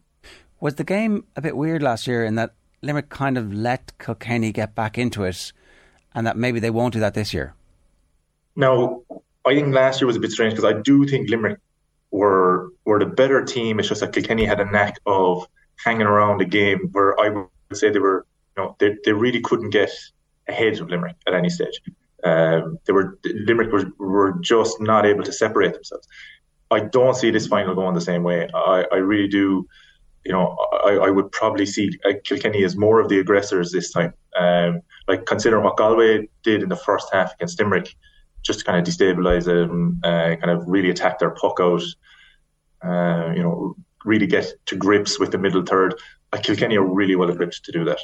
Uh, you know, and I think especially with Eoin Cody playing the way he is, Adrian Mullen really operating well now around the middle after his injury troubles early in the year. Uh, Eoin Cody's boots have him moving faster than ever. Uh, I'm a big fan of those. So, but like, it's just, it, I do think they're they're a better team, and TJ is giving them what TJ does. Um, really, really good leadership, good decision making. Uh, ability to win dirty ball. He's not he's not burning pace. He's not getting into space as much as he used to, but um, absolutely as as dangerous under a high ball and his ability to distribute. So, you know, for me, they're a really daunting proposition for for this Limerick team. And uh, look, uh, obviously, there's been league games in between, but last year's All Ireland final does seem particularly relevant. In in the first half, in particular, one of the things that kept Kilkenny in it was TJ's frees. And maybe don't foul as much this year. I realise it's very easy for me to say that, and I'm not involved, but might be a good idea to just talk about that and try and plan for it. Yeah, but so like Limerick's discipline has ebbed and flowed. Um, like the first half against Galway, uh, Evan Niland scored seven points from frees. Um, and it really was key to Galway pushing Limerick to the brink, um, say, you know, with a six point lead and a goal chance uh, after 20, 25 minutes. So, you know, if if Limerick if Limerick's tackling is frenetic, if it's not composed, well then Limerick are actually a, a free machine. Uh, they, they give away they give away a lot. Um, I know they completely, completely did. John Keenan now is is is uh, ref in the game, his first All Ireland final. He typically lets play flow. Typically, um, calls you know are typically well earned, I would say, with John Keenan. So maybe maybe that's a good thing for Limerick. Uh, but it really is you have to get your discipline right, um, especially against Kilkenny, because you know I would say even this year, their I think their scores from play have been far better. They've been far more efficient uh, from play up around 65% of their, their shots are actually going over the bars compared to Limerick is about half. Know, it's about 50, 55%. So Kilkenny's efficiency from play is better, but TJ is still automatic. So if you're giving away a frees uh, from your own 45 up the field, then, then you're probably giving you're giving them an opportunity. So it is it is worth talking about, and you can talk about those things. But ultimately, composure is entirely about how you handle uh, the circumstances and how they change in a very pressurized environment. Uh, and there's nothing more pressurized than, than the game coming Sunday. And and like it shouldn't matter, but it clearly does that there's history on the line with a four in a row. Like, how do they deal with that? How do they? I mean, obviously, we know Caroline Currid, they talk about her all the time, so she'll be earning her corn this week. But what can they actually do? So, so, to me, it's funny the history side of things from a, just from a purely Limerick's perspective. It, hasn't really been spoken about it, from a Limerick in a Limerick context in a Limerick public. It's not really a topic conversation. And most of the topic conversation this year was, are we going to make it out of Munster? Um, are we, you know, the, the Galway semi final, considering how tight it was last year, uh, we got a bit of confidence from the Munster final against Clare and actually pulling out a result. But it, it, it really is getting like you know you know, survive and progress is really the has been the Limerick theme for the last two years. Even last year in the three in a row, some of that three in a row talk was was damped down by the fact of these games are super close, and you know we're really just trying to survive in a lot of these games. Um, you know, I think this year they have gotten into more of a, a rhythm than I say at times last year. It really, really was a struggle. Um, really was from the Munster Championship, Munster final, uh, and then the other and final semi final against Galway last year was, but it was a struggle. And then top it off, then I nearly got sick in uh, the Hogan stand last year. It was so nervous and so tight. Um, I'm not great to watch games at the best of times, but uh, well, I was going to say, do, are the players feeling the same? I mean, you, you you know them very well. Uh, so they're not feeling they're not feeling that. They're what they're basically like, uh, particularly you know when it's when it's on the field, it's far easier to play these games uh, than it is watching. So watching and supporting, you've got you've got the ability to, and particularly from a sports psychology side of things, as a player, it's next ball, it's it's uh, you know putting the last either positive or negative thing behind you. Uh, and you, you're, you're affecting the game in the next ball that comes your way. So, you know, there's a far more element of control for a player. Um, and, and even with the ebbs and flows of games, momentum and different things, uh, you still have that element of, of, of, of affecting the outcome. So, um, you know, I can only, I can only shout so loud, but so it's the, for me, this time when, how do you manage it? Caroline Currid is constantly preaching same. It's constantly, and and you see this in in sports, uh, in sports media, especially. Like you've got players are just, it's it's a monotony. They get into a groove of next game, of concentrate on the one, one win at a time, and don't get ahead of ourselves. Respect the opposition. You know that you actually become hypnotized uh, to that, and and you end up saying things that you know you, you, don't necessarily believe, but you're like these. It's banal. It's going to get me through this, and for my mental focus, I'm just going to say these things that don't affect me either way. So like I'm not going to sing there. I'm not going to put them down to give them an, an edge. I'm going to talk them up. I'm going to, you know, you end up saying a lot of stuff you don't believe. Like uh, you, you, just get into that uh, automa- automatic, automated uh, space. So, and from a sports psychology, it is it's it's routine, it's rhythm, it's it's keeping things the same, and your approach the same, your preparation the same. Um, and does four in a row have an extra stake for this Limerick team? I don't think so because I genuinely don't think, and knowing the players, they're not obsessed with history. Okay, they're obsessed with winning. Well, let, let me let me do something slightly different. Then uh, it's so difficult to do four in a row because by the end of that third slash fourth year, everybody has seen every second of you, and and the piranhas are biting as you go along the carcass of, of your dreams. And yeah. so maybe that's the four in a row might not be a psychological thing. It might just be that it's so hard to do because you have to be perfect four years in a row to get there. hundred percent. And what I absolutely love and what I really, really thought that, you know, John Kiely and, and, and Paul Kinnerk, now he was forced by circumstance. Uh, but the Will O'Donoghue move to centre back last, like uh, the semi final against Galway, it was, it was a complete change because Limerick have been prepared for by opposition pretty much the exact same way since 2018 because it has been much it's pretty much been the same 15, more or less, uh, give or take. You know, Mike Casey got hurt. Uh, Barry Nash came in. Richie English was in there. Then, you know, changes maybe around the full back line. Sometimes change in the full forward line, depending on whether it's Peter Casey or, you know, whether it's Graeme Mulcahy. So there's been small change, but largely the blueprint is the same. And teams prepared for Limerick pretty much the same way. And it looked like last year and this year that teams were finding a way to, to, to, to tame them uh, and to kind of bring the fight down to close quarters. Whereas in 2021, really, it was uh, Limerick blew out everybody uh, by by large large margins. So, um, you know, this year. And forced by circumstance of a key player at centre back, and I didn't like it. You know, I was nervous enough about Declan being out, but trying something different, even something as, as simple as Cian to Cian Lynch to midfield, uh, and Will O'Donoghue back to centre back. How how effective Will was at centre back we could talk about. I think he grew into the game in the semi final, but the first half it really didn't look comfortable. But that in itself has changed the way the opposition now has to prepare. They don't know whether Declan's going to start. They don't know whether Cian Lynch is going to be 11 or 9. They don't know whether Will O'Donoghue, who is you know imperious around the middle, whether he's going to be hoovering up, breaking ball, and you know give dishing out collisions around the middle, or whether he's actually going to be holding at six and whether you can actually drag him around. So you actually do have to prepare for them differently now uh, because of the personnel. Uh, and to me, that's that, that, that, has positives insofar as it keeps the opposition guessing.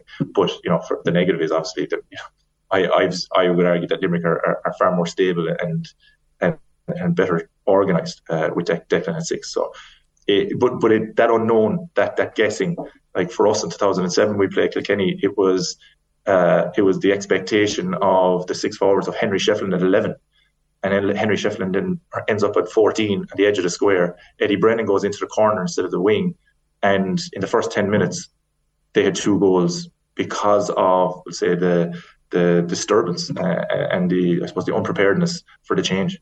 Uh, and and if you don't plan for all the eventualities, you can get caught by one. Yeah, Uh, it did feel a little bit like um, it sounded like they were backing Will O'Donoghue learning experience to be better. That was certainly um, the interpretation during the week from what John Kiely was saying to Ashling uh, when we Sarah Donovan on. She was like, "Oh, that might have been the, the cat creeping gently out of the bag." With uh, he'll be a better player for that experience. It's like okay, 100%. yeah. So um, I don't think we'd be surprised if Declan didn't make it this weekend at this point, but it, it obviously would be a blow.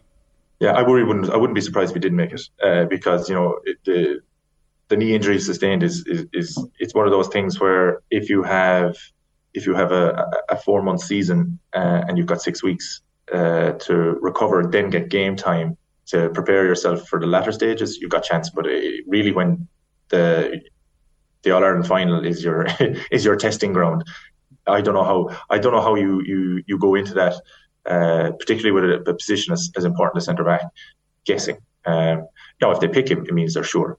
Um, but also, if they pick him, he might not start. So there's, there's, there's that's the gamesmanship, and Limerick haven't really been traditionally known for that in the last four or five years, and maybe that's an ace in the sleeve. Yeah.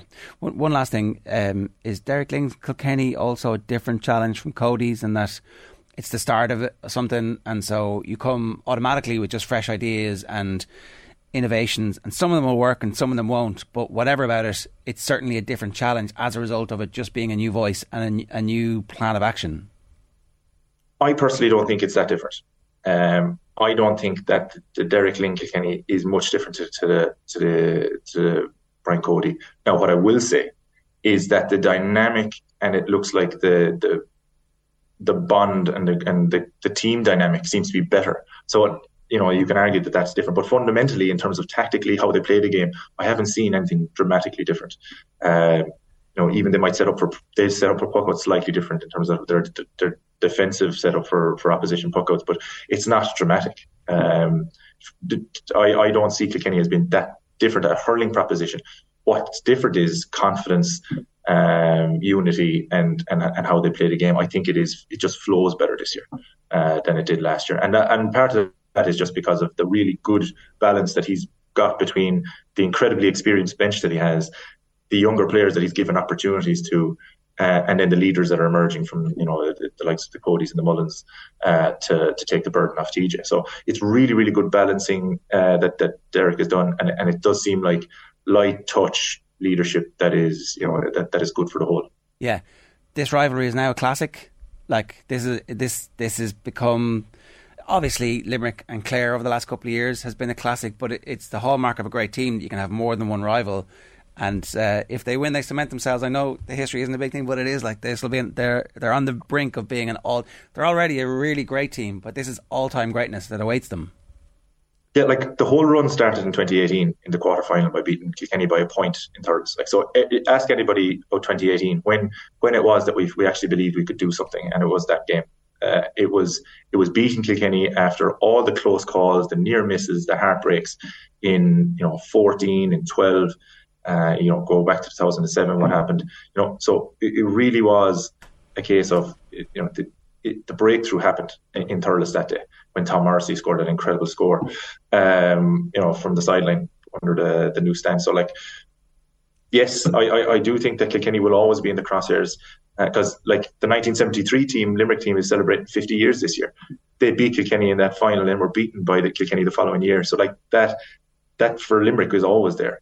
Uh, that they have always been the obstacle when we're trying to do something, um, and when we're trying to establish ourselves. You know, and it has been the case, particularly when we thought we were going places in in, in 14. Yeah. Uh, it was so for me. It is a good, it is a rivalry, uh, and for Limerick it means something. Seamus, I hope the nausea isn't too overwhelming. Enjoy as much of the game as you can. Thanks a million. Thanks, guys. So, Seamus Hickey giving us his thoughts there. Shane Hannon, you're in Kilkenny. Good morning, Ger. How are things? Very How good. Very good. How are you? I'm I'm flying it. I'm. It's it's actually strange. I'm standing in uh, familiar surroundings to yourself, uh, Canal Square.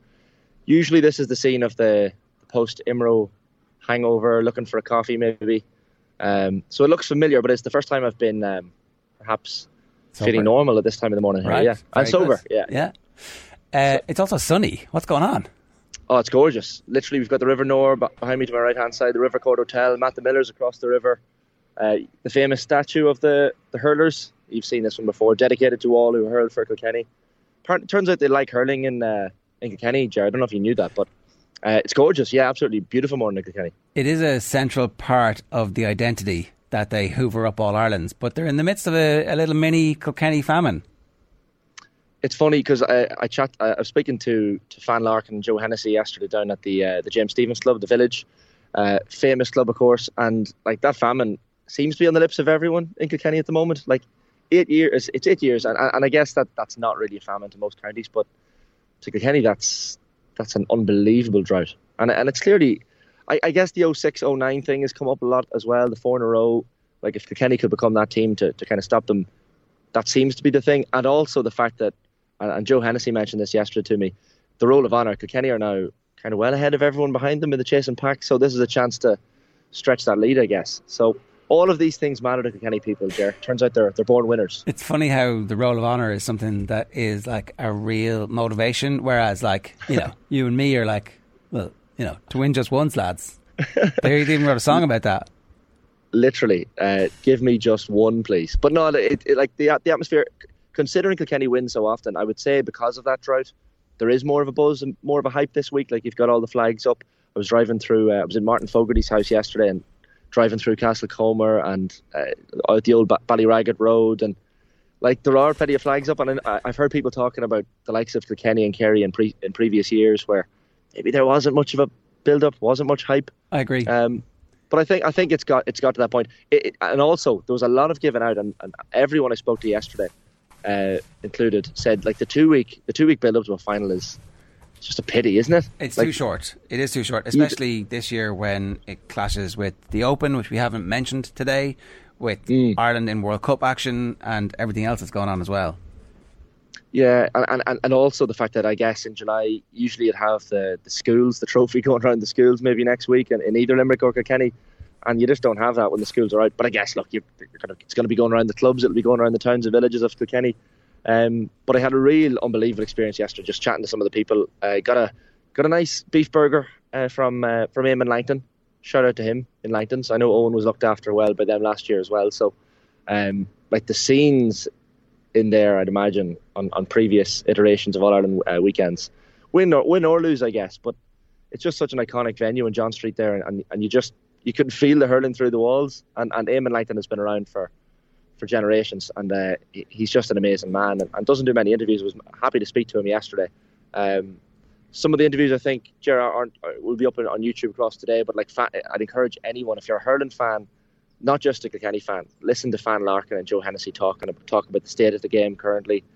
The fan was was calling for more more hurleys to be broke over, fellas, uh, which which I mean sums up Fan Larkin. I think because he, he was only he's five foot four fan. Like I was towering over him and to, th- to think of him as a feisty cornerback back in the you know 60s and 70s in those great Kilkenny teams, it's hard to imagine. But he just he, he took on lads so much bigger than him, and uh, uh, Joe Joe Hennessy agreed with him. And uh, to be fair, Eddie Keher was was playing that down a little bit more, but I, think he expected it of um, of Fan Larkin. Yeah. But to, to even like it, it, it, it's funny the way the old lads go on. Well, Eddie Keher was nearly killed at one stage by on the on the field. Um, so uh, we have some. We actually have some clips from these. So what's the order here? We're going to go. Is it uh, modern hurling not a real thing? well, this is the thing. Like I was chatting to Martin Fogarty, and he was he was of course the, the national hurling uh, coordinator uh, and development officer for the last uh, number of years. He finished up in that role last year. Father of Conor Fogarty as well, of course, who made that unbelievable block for Kilkenny against Clare uh, in that in that semi final a couple of weeks ago. so he's obviously nervous going to these matches, but he has a lot of views. He's an unbelievable brain on hurling, so it was a pleasure to spend some time in his house yesterday uh, uh, just outside Castlecomer. But yeah, he I asked him about modern hurling and, and maybe his his gripes with that. So that's the first clip I think we have here. Term modern hurling wrecks my head, right? Because hurling is hurling, and um, you know the field is the same size. It's still 50 in the side. The only thing that's changed is, is the light, the lighter ball, mm-hmm.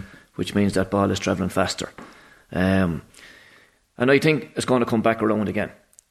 You know, the, the whole sweeper system for a start is, is is crazy. I haven't seen any teams win with it. And as I have I've spoken to some friends of mine that, that use and say, look at the games that you're winning with the sweeper, you're going to win them anyway.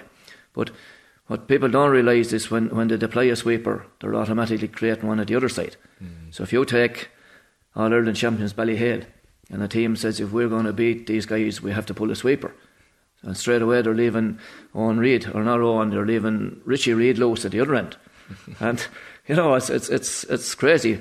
But, you know, other things then, like trying to short, short passing. Now, Kilkenny were short passing as long as I can remember, mm. back when I was a, when I was a young fella, and the short pass if a long one is not on, or if they're under pressure.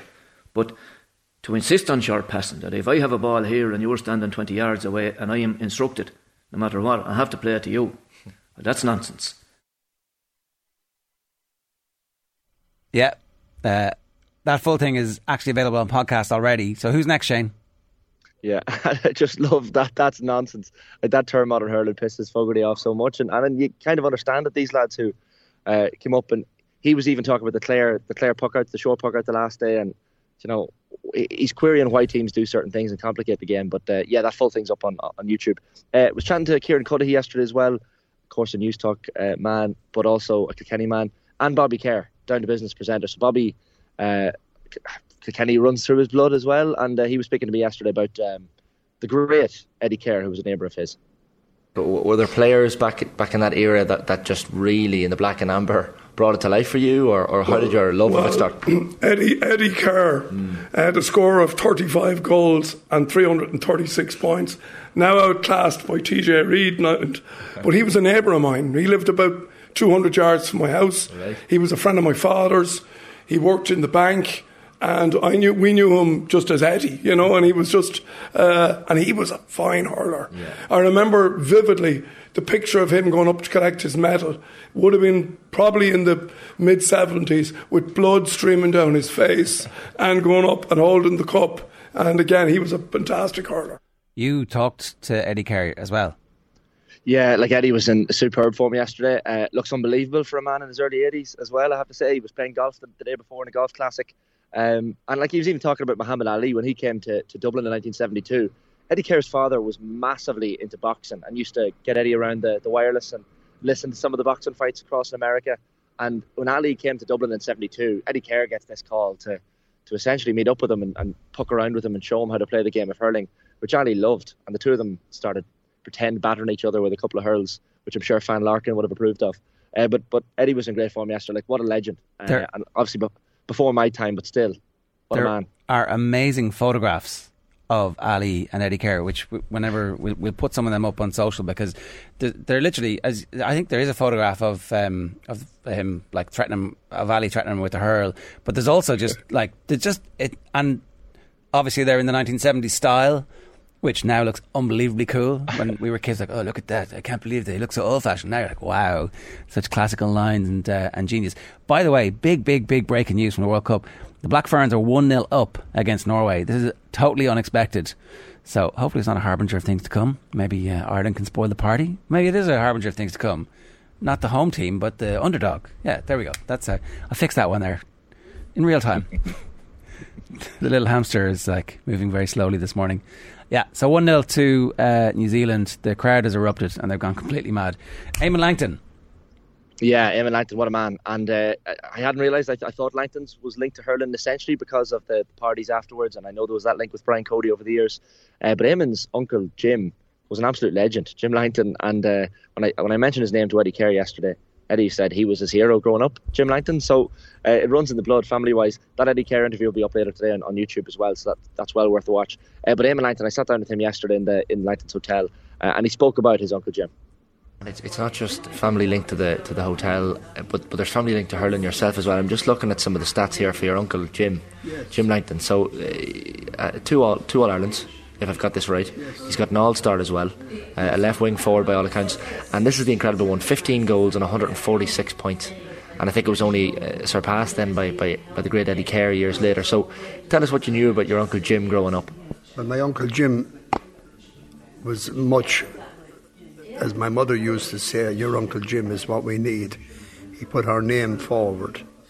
He was an extremely good hurler, won two All Irelands, 39 and 47. And as my mother said to me one day, don't ever fall out with your Uncle Jim.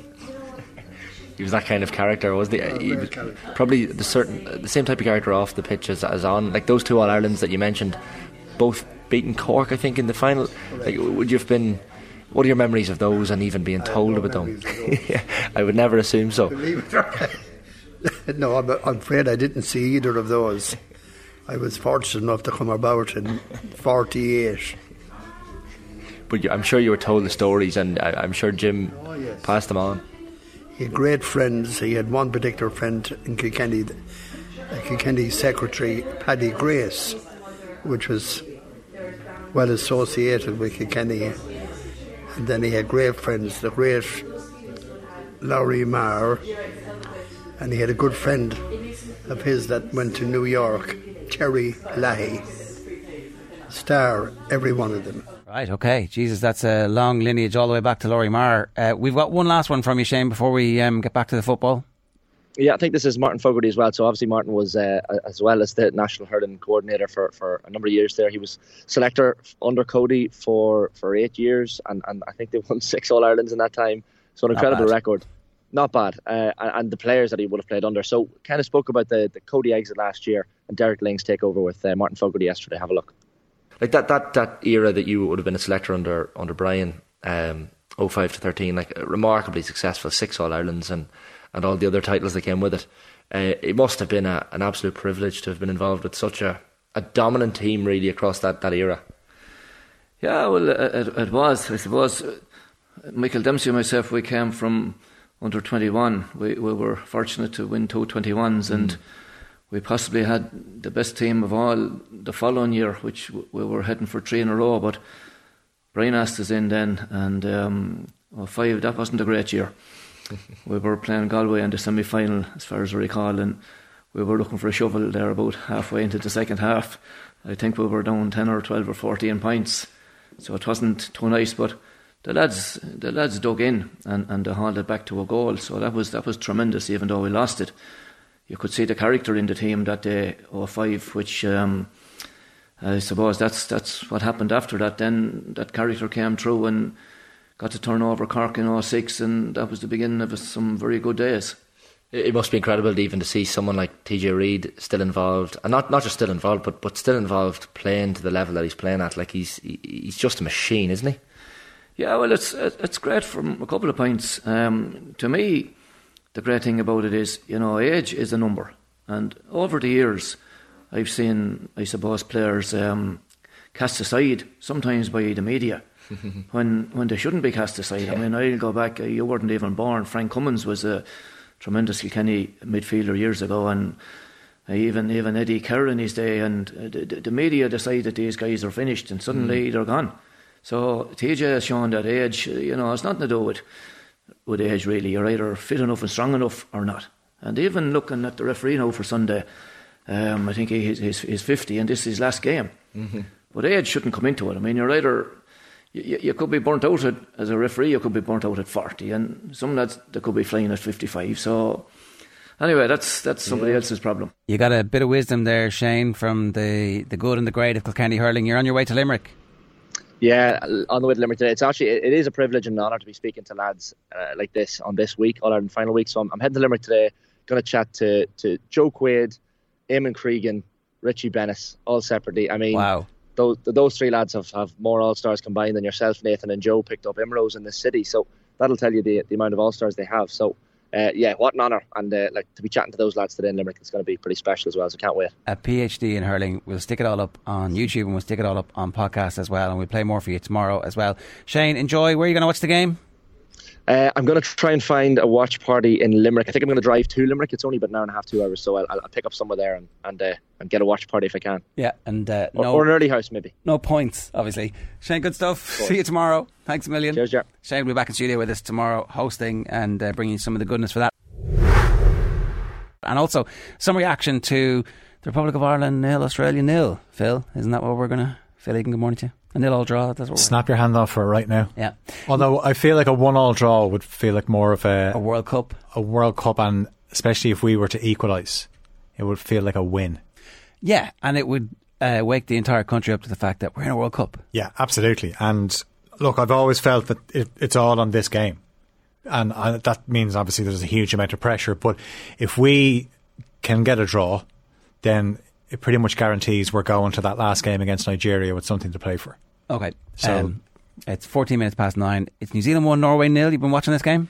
Yeah, in, in between kind of jumping in and out of studios. But yeah, Norway just haven't looked that convincing at the back. And Wilkinson, who got the goal, had a few sniffs of a chance in the first half. Just that final ball let them down, but a fairly clinical finish and Norway would have been favourites for this game. Absolutely, yeah. Yeah. I mean, their attacking talent is unbelievable. They've Hegerberg, obviously a former Ballon d'Or winner, Reiten from Chelsea. They have Maanum from Arsenal. They have Caroline Graham Hansen, a Champions League winner at Barcelona. Like even those four players, you put them into any team, like they would get into any team. So the good teams are choking, is what I'm hearing. Well, pressure's getting to the good teams. I was expectations. I was thinking that, but then I was like, oh no, the home team, the co-hosts are raising their game, and that that is the worry. I do have a feeling that Australia are going to be on it today. Yeah. Okay. Um, just a reminder for everybody. Off the Ball is coming to the Cork Podcast Festival. Join us on Sunday, the 27th of August, in the Cork Opera House. Jimmy Barry Murphy is going to be in the house, plus a few other famous faces to be announced. For tickets, go to corkpodcastfestival.ie forward slash off the ball. And a reminder, some highlights for you on the Off the Ball Podcast Network. Sean Og uh, was in studio with Joe Molloy last night. Great stuff over an hour long. Uh, football Daily, your daily football fix with Phil. And all the World Cup build up and reaction is also in the football feed. Uh, we do also, I think, have Kathleen back with us. Kathleen, a few more people there now. Hello, guys. Yeah, a lot more people around now. Uh, you actually caught me just as I was coming back after chatting to a few Irish fans and about to send back some great audio. Everyone is so excited. Such a good buzz. Ran into like Rovers captain Emma Hansberry, who asked one of her friends if she wanted to come to Australia on Sunday, and she booked flights over here, which is absolutely mental. Rianna Jarrett was also walking around the place having a great time. And um, they have flamethrowers here. There was an Australia band who have co-opted Ole Ole Ole and turned it into an Aussie tune. No. And uh, yeah, there's just lots of lots of stuff happening. I was doing a little video for our Instagram, which people should definitely go check out because I was just kind of showing everyone around the stadium when I was attacked by an Australian and he jumped on my back and started singing up the Matildas. So uh, yeah, lots, there's a really good atmosphere around here. Really, really buzzy. Lots of stuff happening. Uh, and how are you feeling now? It's 1 0 to New Zealand against Norway, by the way. So, uh, not a great day for the favourites so far.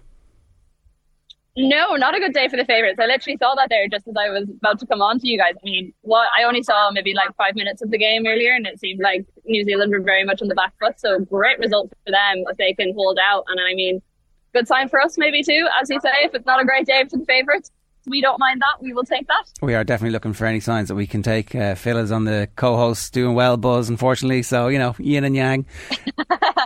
yeah, well, everyone I talk to here is quite optimistic. Like I'm either getting we're absolutely going to hammer them, and it's going to be the greatest day in Irish history, which tends to be from the people who've probably been out and about for a bit longer Yeah. today than others. And then the more conservative crowd would say a draw. Oh, I've heard a lot of one-one draws. So yeah, that that'll be good. I mean, we definitely take it at this stage. Be happy days. Um, yeah, it's just I mean, fair play to FIFA and like the Australia organising committee for putting on everything that they have here tonight. It's really well set up. There's loads of food stalls. There's music. The bars are hopping. Like there's just a really good atmosphere around the place, and it really feels like a major tournament. And can you feel the surge of Irish fans towards the game? Because we, we, you know, we're we're all dying to see now exactly how much green there is when we get in there. Yeah, you definitely can feel the surge. So they're on the other side of the stadium where I came from to you guys from earlier. The that's where the train station is, and train takes quite a while actually to get out here. It's like over an hour, and you can just see that like every time a train comes in, there's just a surge and like definitely strong Irish representation in it. I saw um someone had a picture up of Surry Hills there as well, which is actually where I've been staying the last couple of days. There's an Irish bar there, Molly Malone's, and the street is they've had to close off the street it's so packed with Irish people. So it's not just here that it's being felt, it seems like it's across Sydney, which is great to see. Kathleen, we'll let you go and take your seat. And um, best of luck. Enjoy. Thank you. Thank you very much. I actually, sorry, before you go, I had one guy come up to me and he was like, Can I come on off the ball? Eoin Sheahan absolutely did me dirty during the Japan World Cup and I wanted to get my revenge. And uh, then he chickened out. So, Eoin, you lost me an interview. Oh, right. Oh, you know, if Yeah. this is one of those long running things, he can uh, he can get you the next game, hopefully. yeah, exactly. and then we can dig out the dirty bit and like uh, remind him. That's the thing. The friends wouldn't even tell me what actually happened. So I, I'm curious now. I'm going to have to get onto Take a, take a photograph next time you see him, and we can uh, compare and contrast. Kathleen, good stuff. Yeah. Enjoy. Thanks, guys. So what are we? Uh, Nineteen minutes past nine. Kickoff's at eleven. It's uh, New Zealand one, Norway nil. An hour gone in that game. Yeah, and you know you can see that Norway are up in the tempo, but they just they haven't been very fluid in attack, and New Zealand are just uh, had a set piece there. And as I said in the first half, although Norway had a lot of possession, that ball over the top just seemed to cause a bit of uh, panic in the the Norway defence. And uh, you know th- these are former champions, but you think back to the Euros, they got hockeyed eight 0 by England. Yeah, that doesn't make any sense, does it? No, no. And, you know, this was an England team that, again, kind of going back to being a host nation, their first game, they it they beat Austria 1 0. Right. And I was actually thinking about this as well. Maybe Australia a bit, bit like that, where, you know, it takes them a while to get going. I'm, I'm fascinated to see how both sets of players cope with this 80,000. Well, because we were talking about Cathy Freeman, right? And actually, we were we've been talking about Cathy Freeman for a couple of weeks, and how that seems to be the Australian sports culture is that you step up and you you embrace the challenge and everything. But the pressure that Cathy Freeman was under was unbelievable. Yeah. and she performed. But like, it's it's a unicorn moment in Australian sports history because she performed under such pressure. Yeah. Now, she's come into the team this week and been like, I did this. Sam Kerr's like, oh, I was totally in awe. Well, that's good. It's You should be in awe, right? Yeah. But what if you're in awe to like, oh no, I'm going to be letting Cathy Freeman down here? That's what I'm saying. Yeah, I, I, I just feel with Australian teams, I've seen it in the past, even at Rugby World Cups, where there's not much talk about them, and all of a sudden they land themselves in a semi final. They tend to embrace these events. There's always a fluky win along the way where like the referee does them does Scotland dirty against them Yeah. or whatever. Do you know like Yeah, yeah, It's yeah. never quite the straightforward. We're just going to batter you unless like the obviously mm, the torpedo was pretty good at that uh, when he was at his peak. Yeah, he wasn't bad. Now, the thing is, the way Ireland set up, There, I'm I'm looking more Nick Kyrgios here. You know, uh, Just- it's going to take him a little while to get going, but could also go horribly wrong. that that is the hope. Um, but Sorry to all our Australian viewers, by the way. This is uh, this is shocking behaviour on our part. but no, look, I mean, I'm sure the exact same thing is going on on the airwaves in Yeah. Australia, where they're just basically expecting to turn up. There's going to be a party, and then they win, and they party on into the night, and then it's like, oh, who are we playing next? And then they get to the last 16, and all of a sudden they start thinking about maybe we could win this whole yeah, thing. yeah. Um, That's kind of what they're thinking. and they must be thinking that because like they have a really high quality team. Yeah. And it's a World Cup, so anything can happen. There's been an absolutely world class save from the Norway goalkeeper to keep the score at 1 0 after an hour of that game. So New Zealand really grown into it. Yeah, the the goal has obviously given them confidence, but it just gives them something to hold on to, and that is my hope for the game in Sydney.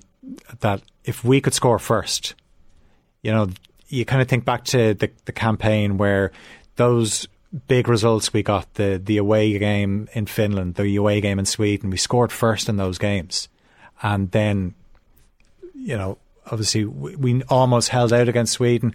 We got pegged back against Finland, but we, we found a, a, a way to win that night. So actually just watching the, the program last night, the documentary, and you kind of remember some of those um, twists and turns. And um, Kathleen mentioned Rianna Jarrett, who's over there. She's obviously not in the squad, but she had a she had a key role in a couple of those games earlier in the campaign as well. But yeah, it's um, I I just think you know, it's really going to hit home when the players walk out onto the pitch. And I know they've left now, they've left the, the team hotel, and Ruesha Littlejohn was talking about the, the nerves in the camp, and actually it's quite relaxed. But she said herself, maybe when she's on the bus, it's going to be. It's going to be a big deal where they're like, "Wow, we're actually on our way." And when they see all the fans are in the stadium, We talked to Luke Connolly, Megan Connolly's brother, who is a footballer for Cork, has played in many big games himself over the Hmm. years, and takes a good penalty. I wonder if we get a penalty, would Megan Connolly take the penalty? She might. Who? Like Katie McCabe missed a few for Arsenal. So I also am haunted by the sound of that crossbar in that Ukraine game. They Okay. played it last night in the documentary, and they actually put in like they really emphasised this, the thud off the crossbar. And Katie McCabe talked about how you know she could still hear that sound. She could, but um, I would still imagine as the captain she'd step up if we got a penalty. Yeah, yeah. Uh, did Rob? Uh, oh, Ian Hart missed the penalty in normal time, and then Robbie took the penalty. Yeah. Um, Sorry, but uh, Luke Connolly, anyway. I just remember Luke Connolly scored an unbelievable penalty for Cork, and Megan tweeted going, I've taught him well. His point was that they were very stressed and she was very relaxed when Mm. they were getting the tickets from her this morning. So fingers crossed that's how the rest of the squad are feeling as well. Obviously, there's been a few hours in between for Yeah. them to ratchet things up. Um, I just want to briefly mention the FAI haven't tweeted the team just yet, uh, but they have tweeted a message from Irish sports legends. The first minute and a half is Katie Taylor, and then there's five seconds of Roy Keane going, "Well, best of luck." It's a full minute and a half of Katie going, "Yeah, best of luck. This is amazing. It's incredible. Very proud of you." And then it's just Roy looking a little bit like, "Oh, oh, somebody's made me do this," but Yeah. yeah. Uh, Is he actually got the phone himself? See, No. It could be. I was going to say it could be a case of you. You know, when you're trying to multitask and you're making sure you're looking at the right thing, and you don't really know what you're saying. It's one of his kids, I'd say. Okay. Uh, and then we have Rachel Blackmore and we have Annalise. Uh, Rachel Blackmore's had a good couple of weeks um, hanging out in the Royal Box. And then Seamus Coleman. Seamus Coleman come across really well Yeah. in the um, Players Tribune piece that Katie Taylor, Katie Taylor, Katie McCabe did during the week as well. Uh, just uh, one of the key leaders in Irish football. Yeah, absolutely. And you know, the obviously the follow on from the Liberty Hall in 2017, and then the equal pay, and yeah, but we all know. I mean, we know how like what a gent Seamus Coleman is, and like, there's a reason that he's been at Everton for so long, and Yeah. y- y- you know, we, we we feel that he obviously will have some sort of coaching role when he decides to hang up the boots. To be just is one of those people that. Uh, ha- has great leadership qualities. Frank Frank Lampard described him as one of the greatest men he's ever met. Yeah. Do you hope?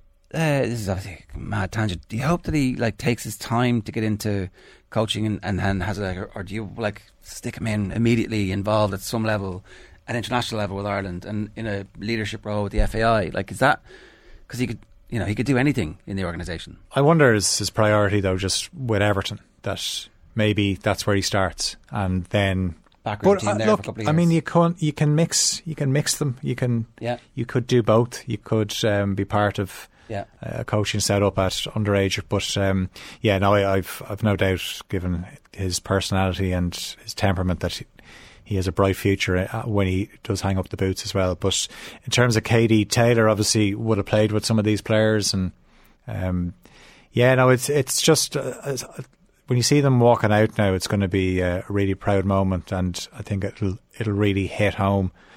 Just the the journey, and even just you know, you think back to that disappointment in Ukraine. I just remember Vera Pauw was so defiant that this will not happen again, and we'll qualify for the World Cup. And then you saw the group, and you're like, yeah, maybe you were a bit premature with that, but Here they are. here they are, and it just you know it, it, it was meant to be. You think of the the penalty save from from Courtney Brosnan, and you know that's Caroline Weir who is a quality player, and Courtney Brosnan saves it. And obviously, we know what happens with Amber Barrett. I think Amber Barrett could have a say today. Um, you know she she always fancies a goal when she comes on, so. That uh, I, I would imagine she's not starting. I mean, the team pretty much picks itself. As we mentioned Connolly, I would imagine Connolly's going to be part of a back three. Yeah. Um, and then obviously that means Ruesha Littlejohn's going to be in midfield. I know Lily Agg was talked about earlier in the the week when you were talking to Maeve de Burke. She was talking about Lily Agg and Amber Barrett are kind of your your two expected subs. I would Yeah. say. Uh, still no team officially named. As soon as it happens, we'll uh, put it up on all of our social channels. Uh, you're, you're concerned, rightly, about the quality of this Australia side, so we need to be realistic here. Um, everybody does love a bandwagon, but the Hmm. bandwagon doesn't always get cranked into gear No. in the first game. No, and I said, it's such a, a hard first game, and I know people have been talking about Euro 2012 because they've just been trying to compare like how tough a group that was, and everyone looked at that Croatia game and thought, you know, if we get something from this, we're in it. But the thing is, if if we don't get anything from this game, then you're going up against the Olympic champions. Now we don't really know what to expect from Canada. They've had a few issues off the field. Has that affected their preparation? And then you know you, you go into the last game against Nigeria, who are one of the best teams in Africa. So, but at that stage, we'll know what to expect from them. But also, that's the third game in the group, and I know Vera Pauw doesn't like to make too many changes, but I can't see how you can pick the same eleven for three te- for three games. In the space of 10 days. I don't. I just don't. If you want to play at a certain ten, uh, intensity, now the way we do play in terms of we are going to sit in it's not as we're playing a high press kind of uh, heavy metal football. Yeah. But you still need to, if you're sitting deep, you still need runners to cause problems on the break. So, yeah, it's um, I, yeah, like it's an exciting nervousness I have where, yeah, you can't believe we're about to play at a World Cup, but then when the game kicks off, everything, all those bad things that go on in your head where you think of everything that could go wrong, that's Yeah. that's what goes through my head. Yeah, well, that's uh, the life of a football fan. Yeah. Uh, obviously, the golf is underway. Um, there's a bunch of players on two under par through nine or ten holes. Alex Maguire, the amateur, is even par through with first eight holes Hmm. of the Open, and we also have um, Larry Harrington and Seamus Power in action in the next hour or so. Yeah, Darren Clarke's out on the course as well. Obviously, 2011 winner. He, when it was coming in, he had got back to one over. He had dropped a couple of early shots. Maguire had actually dropped an early shot as well, but he, he got back. So Larry and, uh, sorry, Harrington and Power have just teed off, Yeah. and then Larry goes out at 10 past 10, and then McIlroy's out just before 3 o'clock. Yeah, so a long, a long day of waiting for. Oh, like the the net, like with a World Cup starting, we've got the Open, we've an All Ireland hurling final. Yeah, it's unbelievable. What to watch? New Zealand won, Norway nil. Seventy-one minutes gone in the clock, and that one. Ashley O'Reilly is on her way down to uh, Cork as well. We'll bring you some material. She's she's at a watch along with a family. I think you can probably guess which one. Um, and so uh, she'll be uh, on tomorrow with Shane here on Off the Ball AM Sports Breakfast Show from OTB. Give me a prediction. I'll go with the optimistic one all. That, you know, Australia score first. There's a great buzz about the place. They think they're going to win. And then we just, they don't get the second goal. And then Louise Quinn gets the equaliser for us. We would take that for sure. Absolutely. I would, that, would- that would be a, a, a great result. Um, and I said it would set us up that even if it gives you a little bit of wiggle room with the Canada game, then Yeah. I should mention tonight in the Bord Gáis Energy Theatre, the hurling pod is live in association with BGE, uh, but all of the funds raised are going to the Dylan Quirke Foundation and to Focus Ireland, so it's for an incredible cause. The lineup is also absolutely sensational. Uh, Tommy Walsh going to join us in studio, having been on stage uh, tonight. Um, they also have Joe Canning, they obviously have the hurling pod lads, and more. So if you've any interest in whetting your appetite for the All Ireland final this weekend, make sure you get along to the BGE this evening. I suspect there's like a handful of tickets left for that one. On the way, we're going to play some Fan Larkin and Joe Hennessy goodness speaking with Shane Hannon. As I said, Tommy Walsh in studio tomorrow. All the reaction to uh, Ireland and Australia as well. Right now, though, something special to play out. Deck Pierce and Block Rock and Beats have released a World Cup song. Here is the Koigig song. Enjoy the game. Come on,